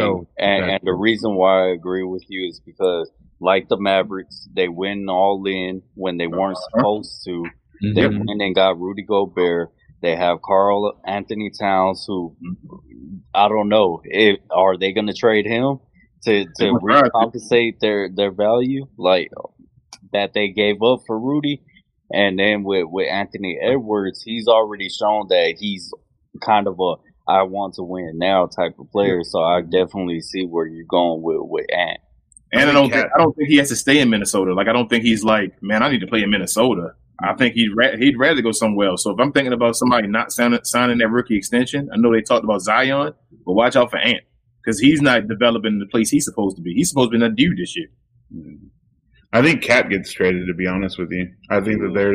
I think that's who is going to be moved. And and actually, I'm. uh, You know, I'll call it now. I think that he's going to New York. To be honest with you, so, New York I don't has think the assets. Rolo, you think they're gonna get as many assets back for KAT as they I don't think away? that they will. Um, but I mean, of course, Minnesota will probably try to squeeze them for as many of those assets to, to make up for what they, you know, what they give up on the Gobert trade. But then You think- it'd be just a matter think of who they Minnesota- bring back. you Rolo know? Rolo is completely right. Minnesota's probably trying to do their best to fix that mess of a trade that that Gobert trade was. I think they will. But do you think New York? You think New York will give that many for a KAT though? I don't think New York's gonna help him out that much. I think New York's gonna try to give him maybe two for KAT right now because KAT's value at an all time low. I feel like. Mm-hmm. No, I mean, I, and I don't disagree that his value is, is a little bit lower than than where it's been. But I mean, I think that you know, there's always going to be someone that we'd be willing to trade for a cat, right? So, I mean, look at, I mean, Oklahoma City could come in and be like, I could offer you, even though they don't need them, I can offer you like five first round picks, and they have like what 17 in the next however many years. So.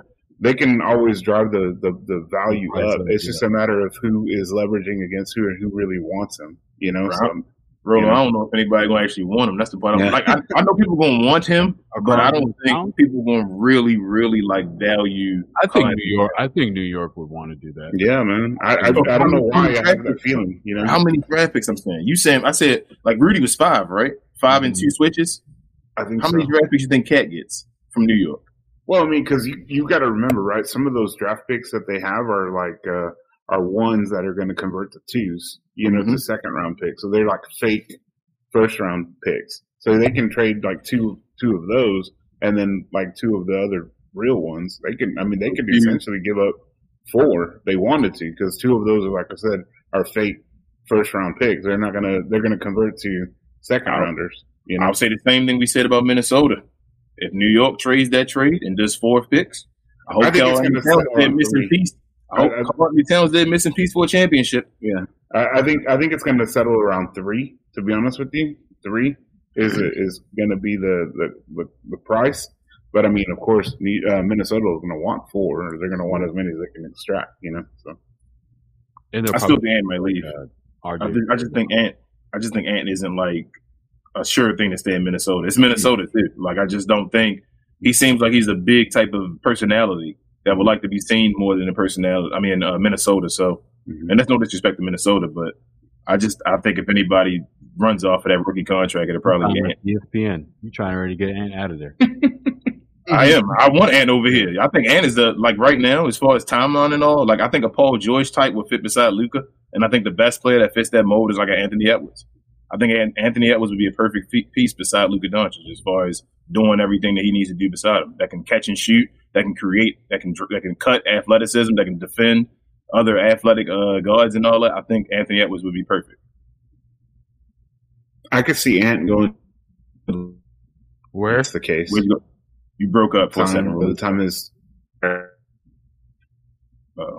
Oh. You know. What a clip. Um, oh, yeah. Sorry about that. I said I could see Ant going to Miami. You know, because yeah. um, by that time, you one of them Butler's going to be. Yeah, yeah. Everybody yeah, going to Miami, goddamn it! See, I could see Ant going to Miami too. He's right though. I could, I definitely could see Anthony Edwards going to Miami. Either Miami or the Lakers. You know, um, interesting about Miami. What are they going to do with Jimmy Butler and Kyle Lowry? Because Jimmy Butler just doesn't have the patience, and then Kyle Lowry, he's not the point guard that he needs to be anymore. So it, it makes me wonder what is Miami going to do because they're in a situation where they don't have KAT. They're missing a four. They're also uh, they're still developing Jovic. So it really makes me wonder where's Jimmy Butler gonna go. How much do you give up for Jimmy Butler? Doe and a first. That's only one first. Just yeah, because we're giving them dough. yeah, that's another yeah. first round pick. I think I, I might give up two. Uh, I might give up Dinwiddie and, and Doe in a first, or just both of them? Probably just both of them, and keep my first. For, I think Tim Hardaway wants to go down there, so like we get yeah, I mean, so we, could, we could him home. Dodo and Tim. Bro, Jimmy one of the, the best playoff performances in the Hardaway uh, NBA know? right now. So I think Miami going to demand a couple of them for him. Well, how old is Butler too? I mean, I know he's a. I mean, a freakish athlete. 33, 34. He's still around that, right? He's yeah, like in thirty three, I think. Yeah, Bro, we, we we steady trying to get these thirty three year olds. No, no, no, no. so I don't want those guys. Yeah, don't give, I don't want to give the house. The only guy on Miami I would give the house for is Bam Adebayo. Bam, Yo, yeah, Bam. You too. I think Bam would fit perfectly with Luka. Like, he's not, another guy. Not Luka light. Oh yeah, Bam and and Luka would be. Uh, no, I said Luka light. Not Luka light. Wouldn't want to get Luka light.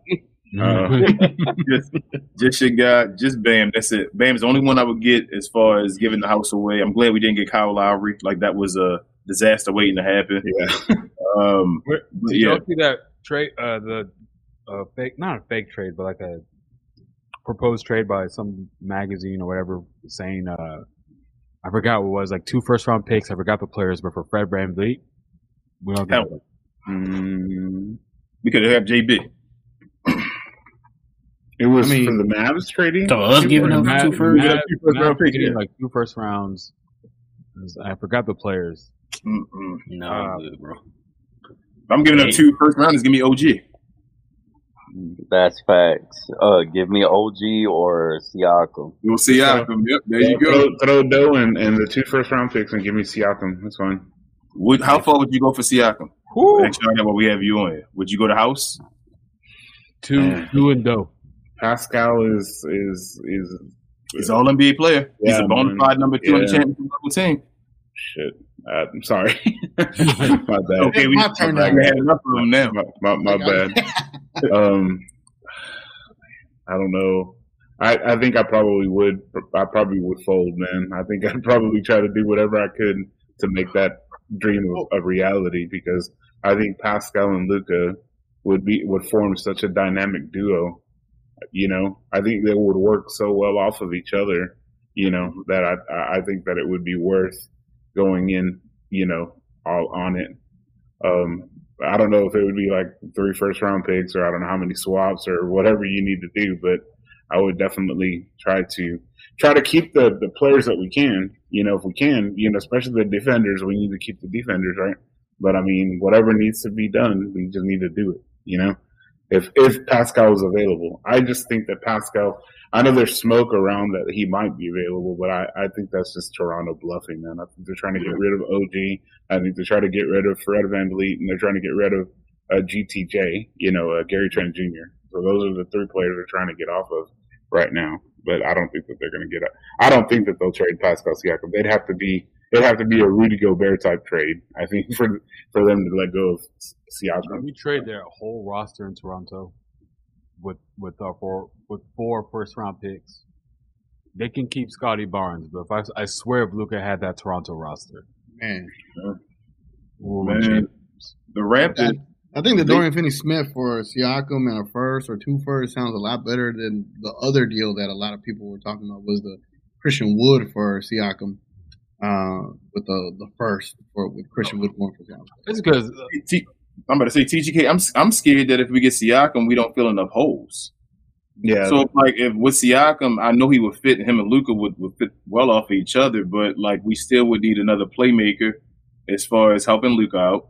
We still the rebounding would still be an issue because Siakam is a good rebounder, but he's not like a, a get you over double digit rebounds a game and stuff like that. So I don't know if I throw the house at him as far as Siakam, but I like Siakam. I think he'd fit perfectly.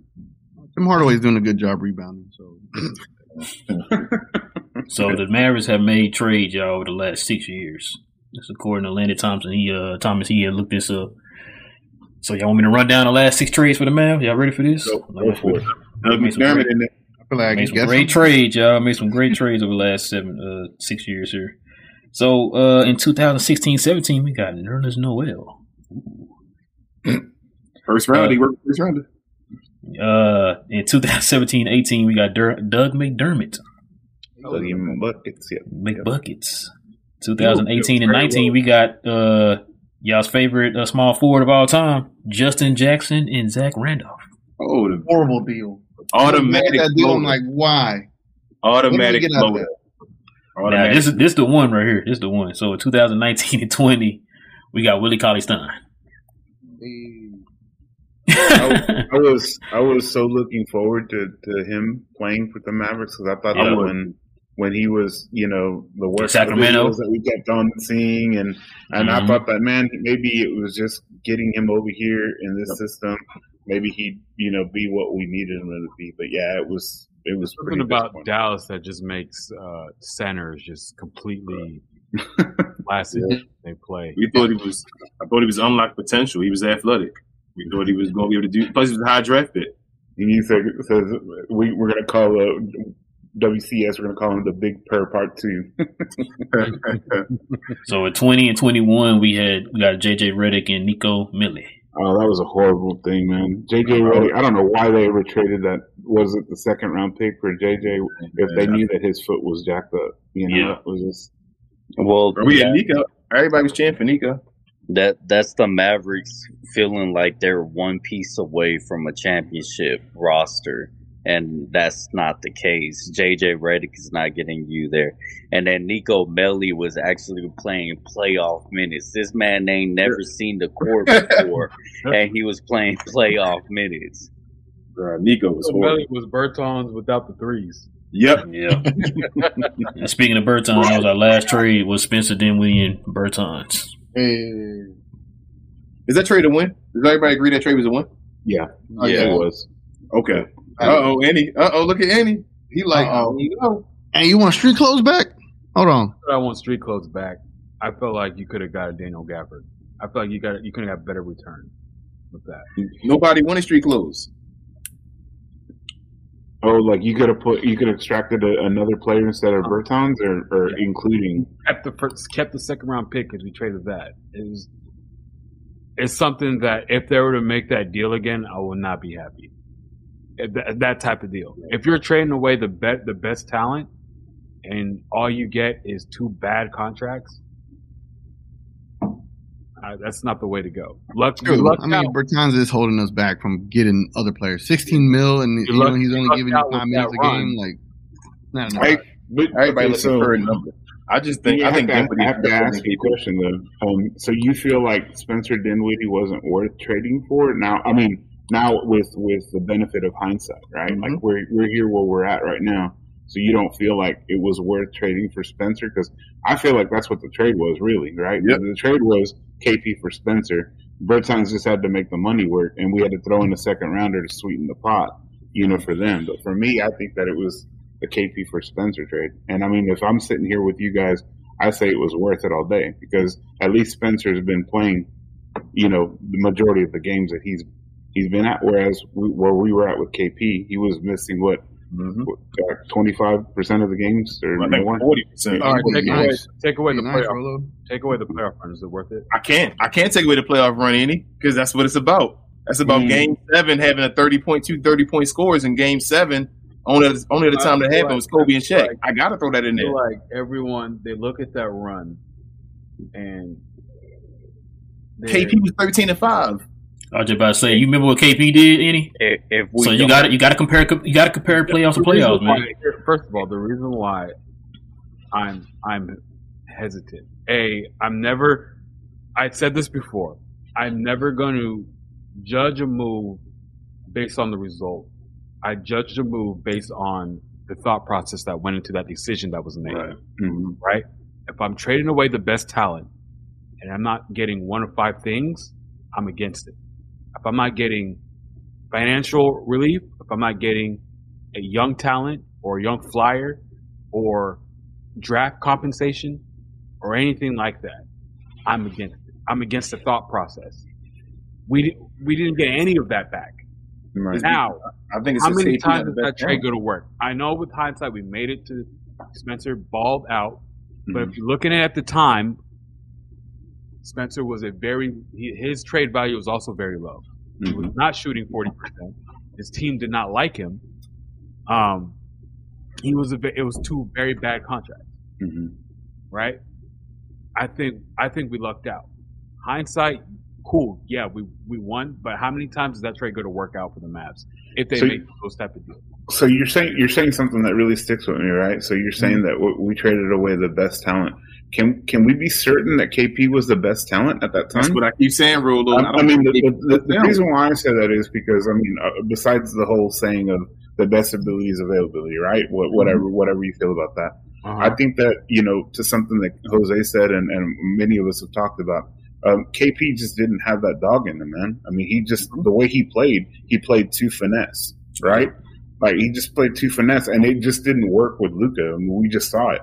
It it wasn't working. Hell, even the chemistry that they had on the that you could see, you could sometimes they would dap each other up, but they weren't even messing with each other. You know what I'm saying? Like they weren't like the way the way it seems, right? That that Spencer and and Luke are getting along right now. So I mean, that's for me, that was worth it. Just to to to take the team from what it was in disharmony with KP and Luka, right, and to harmonize it a little bit better with guys like like uh, you know Spencer and I, I, see what you're saying, man. The the theory of KP, right? The theory of KP was that yeah. he was the most talented. You know, like if you're if you're to say, uh, I would trade, I would trade Spencer Dinwiddie. How much is Spencer making? Uh, 18 million. 18. Oh. If, I, if I trade Spencer Dinwiddie for two guys who are making nine million each, but are still like bottom of the roster, I'm that's but both both of them aren't. So Spencer Dinwiddie played the more important part than KP, and he was half the price. And and may I add, it's, it's not just about KP because sure, K, KP was the outgoing uh, price for Spencer Dinwiddie and Davis Bertans, but we also had to look at it in the Jalen Brunson situation. Mm-hmm. Uh, we were in a position, well, some of us were in a position as fans where we didn't know Jalen Brunson could be a point guard, and he was only in, on the bench. And then he didn't even play. Well, he played in the playoffs against the Clippers, and he didn't have the best performance. Mm-hmm. And then we come into a season where he's on his last year of his rookie deal. We had to figure out what what he really is. So then uh, KP is thrown in this trade where we're getting another ball handler who's probably going to be insurance for what eventually happens is Jalen Brunson leaving. Mm-hmm. So we had to factor in the Jalen Brunson story as well when we talk about Dinwiddie and KP. That's, that's true. That's true. If if we if, if I'm if I'm giving them both contracts right now, I'm giving Spencer Dinwiddie a higher contract than KP. The big issue is we overpaid KP too early we shouldn't have gave him the contract. We should have let him sign the qualifying offer. That based was the on, issue. Based on availability, but I still think. I mean, I know KP had his one. I know KP had his one All Star year. I know KP had his one All Star year, any, but he's never led a team to the All Star. I mean, to the playoffs. Spencer Dinwiddie has. Two times. The, Two does times. Spencer have that dog in him? Two times Spencer Dinwiddie has led a team to the playoffs. In the East, the Yeah. same East that KP was in. Definitely has that dog in him. But That I'm- on paper, which the game of basketball is not played on paper. You guys are you guys are correct. I think it's a it's a philosophical difference that we have, right? Um, that's why like I I can't say I'm happy about the deal. I'm happy about how it worked out.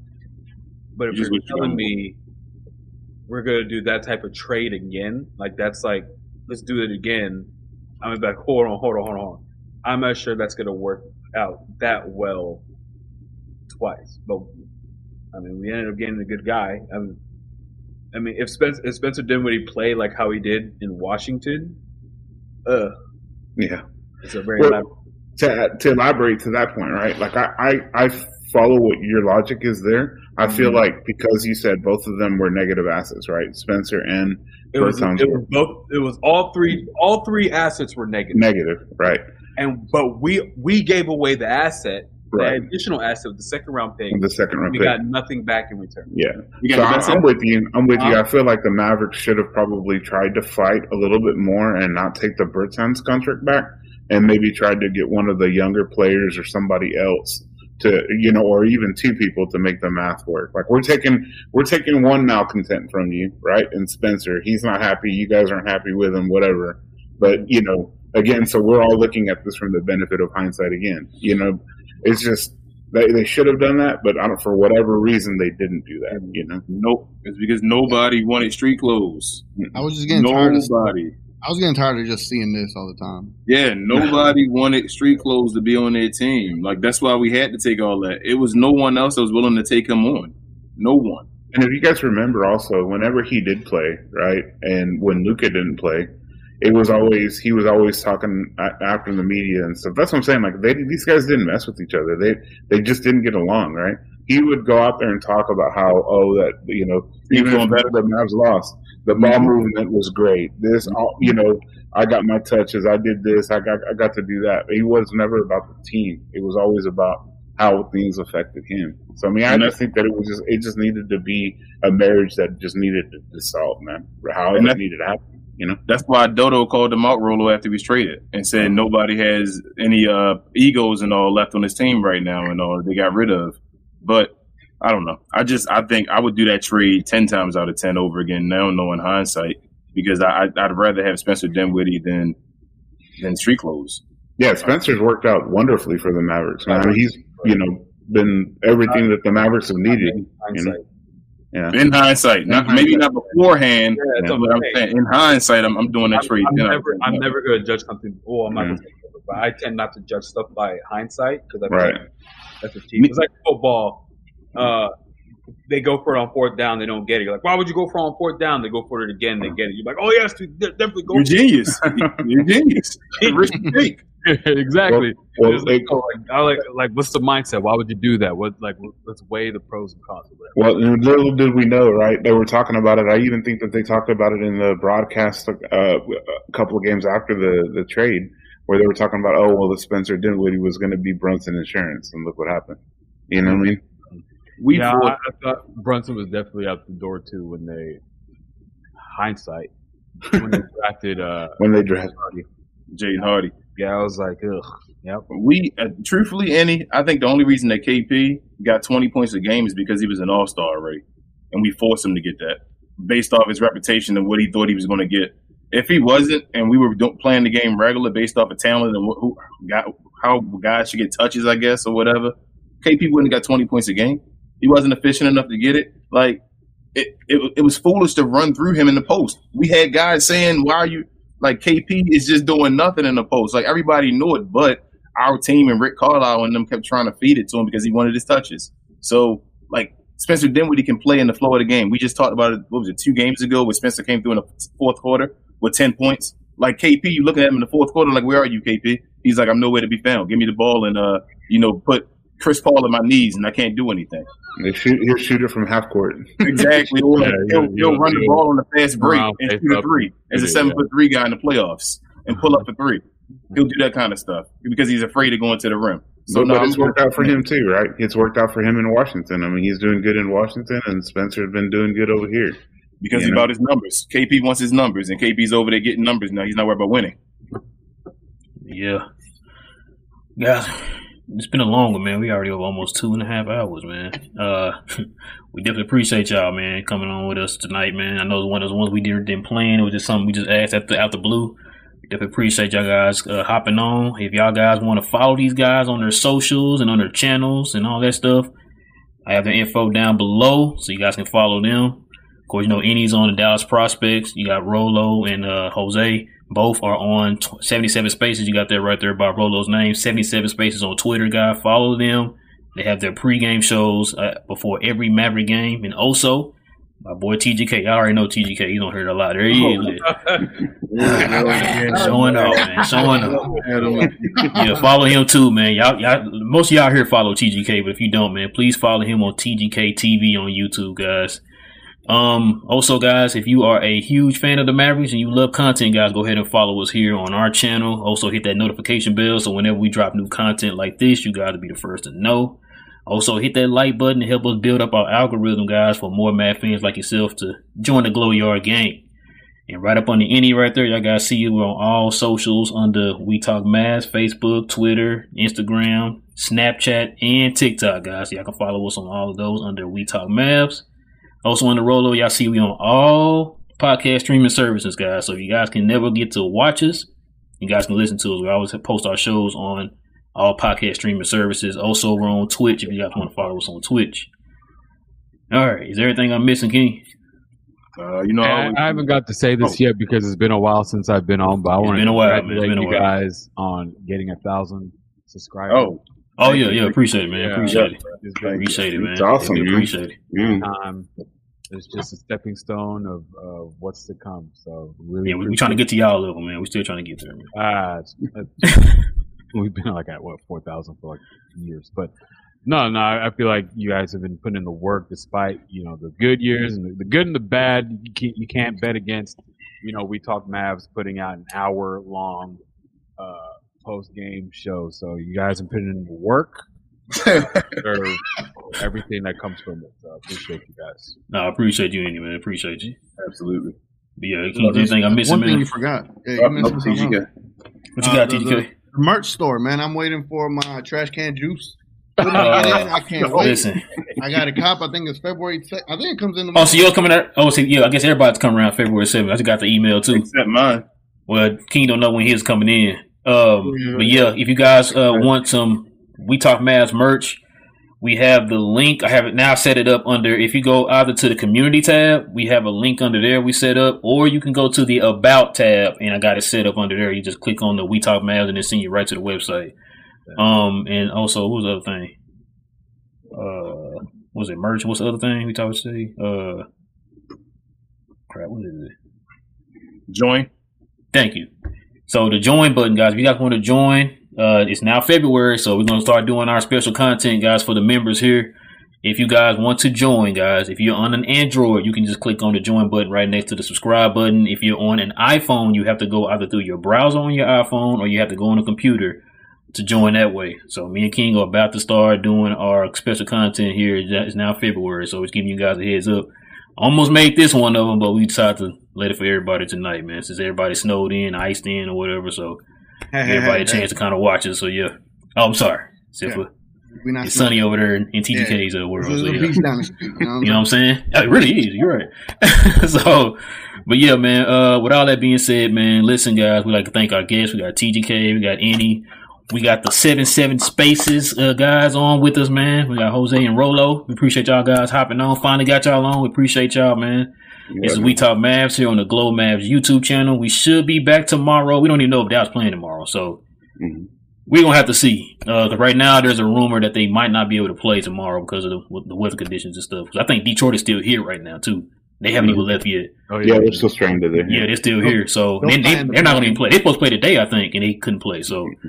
they're still here. But yeah, uh, but yeah, hopefully, guys, hit that notification bell. Y'all know when we pop on. So with all that being said, guys is we talk Mavs and we we are out. We appreciate y'all rocking with us. See you guys. Go Mavs. Go Mavs. Yes, sir.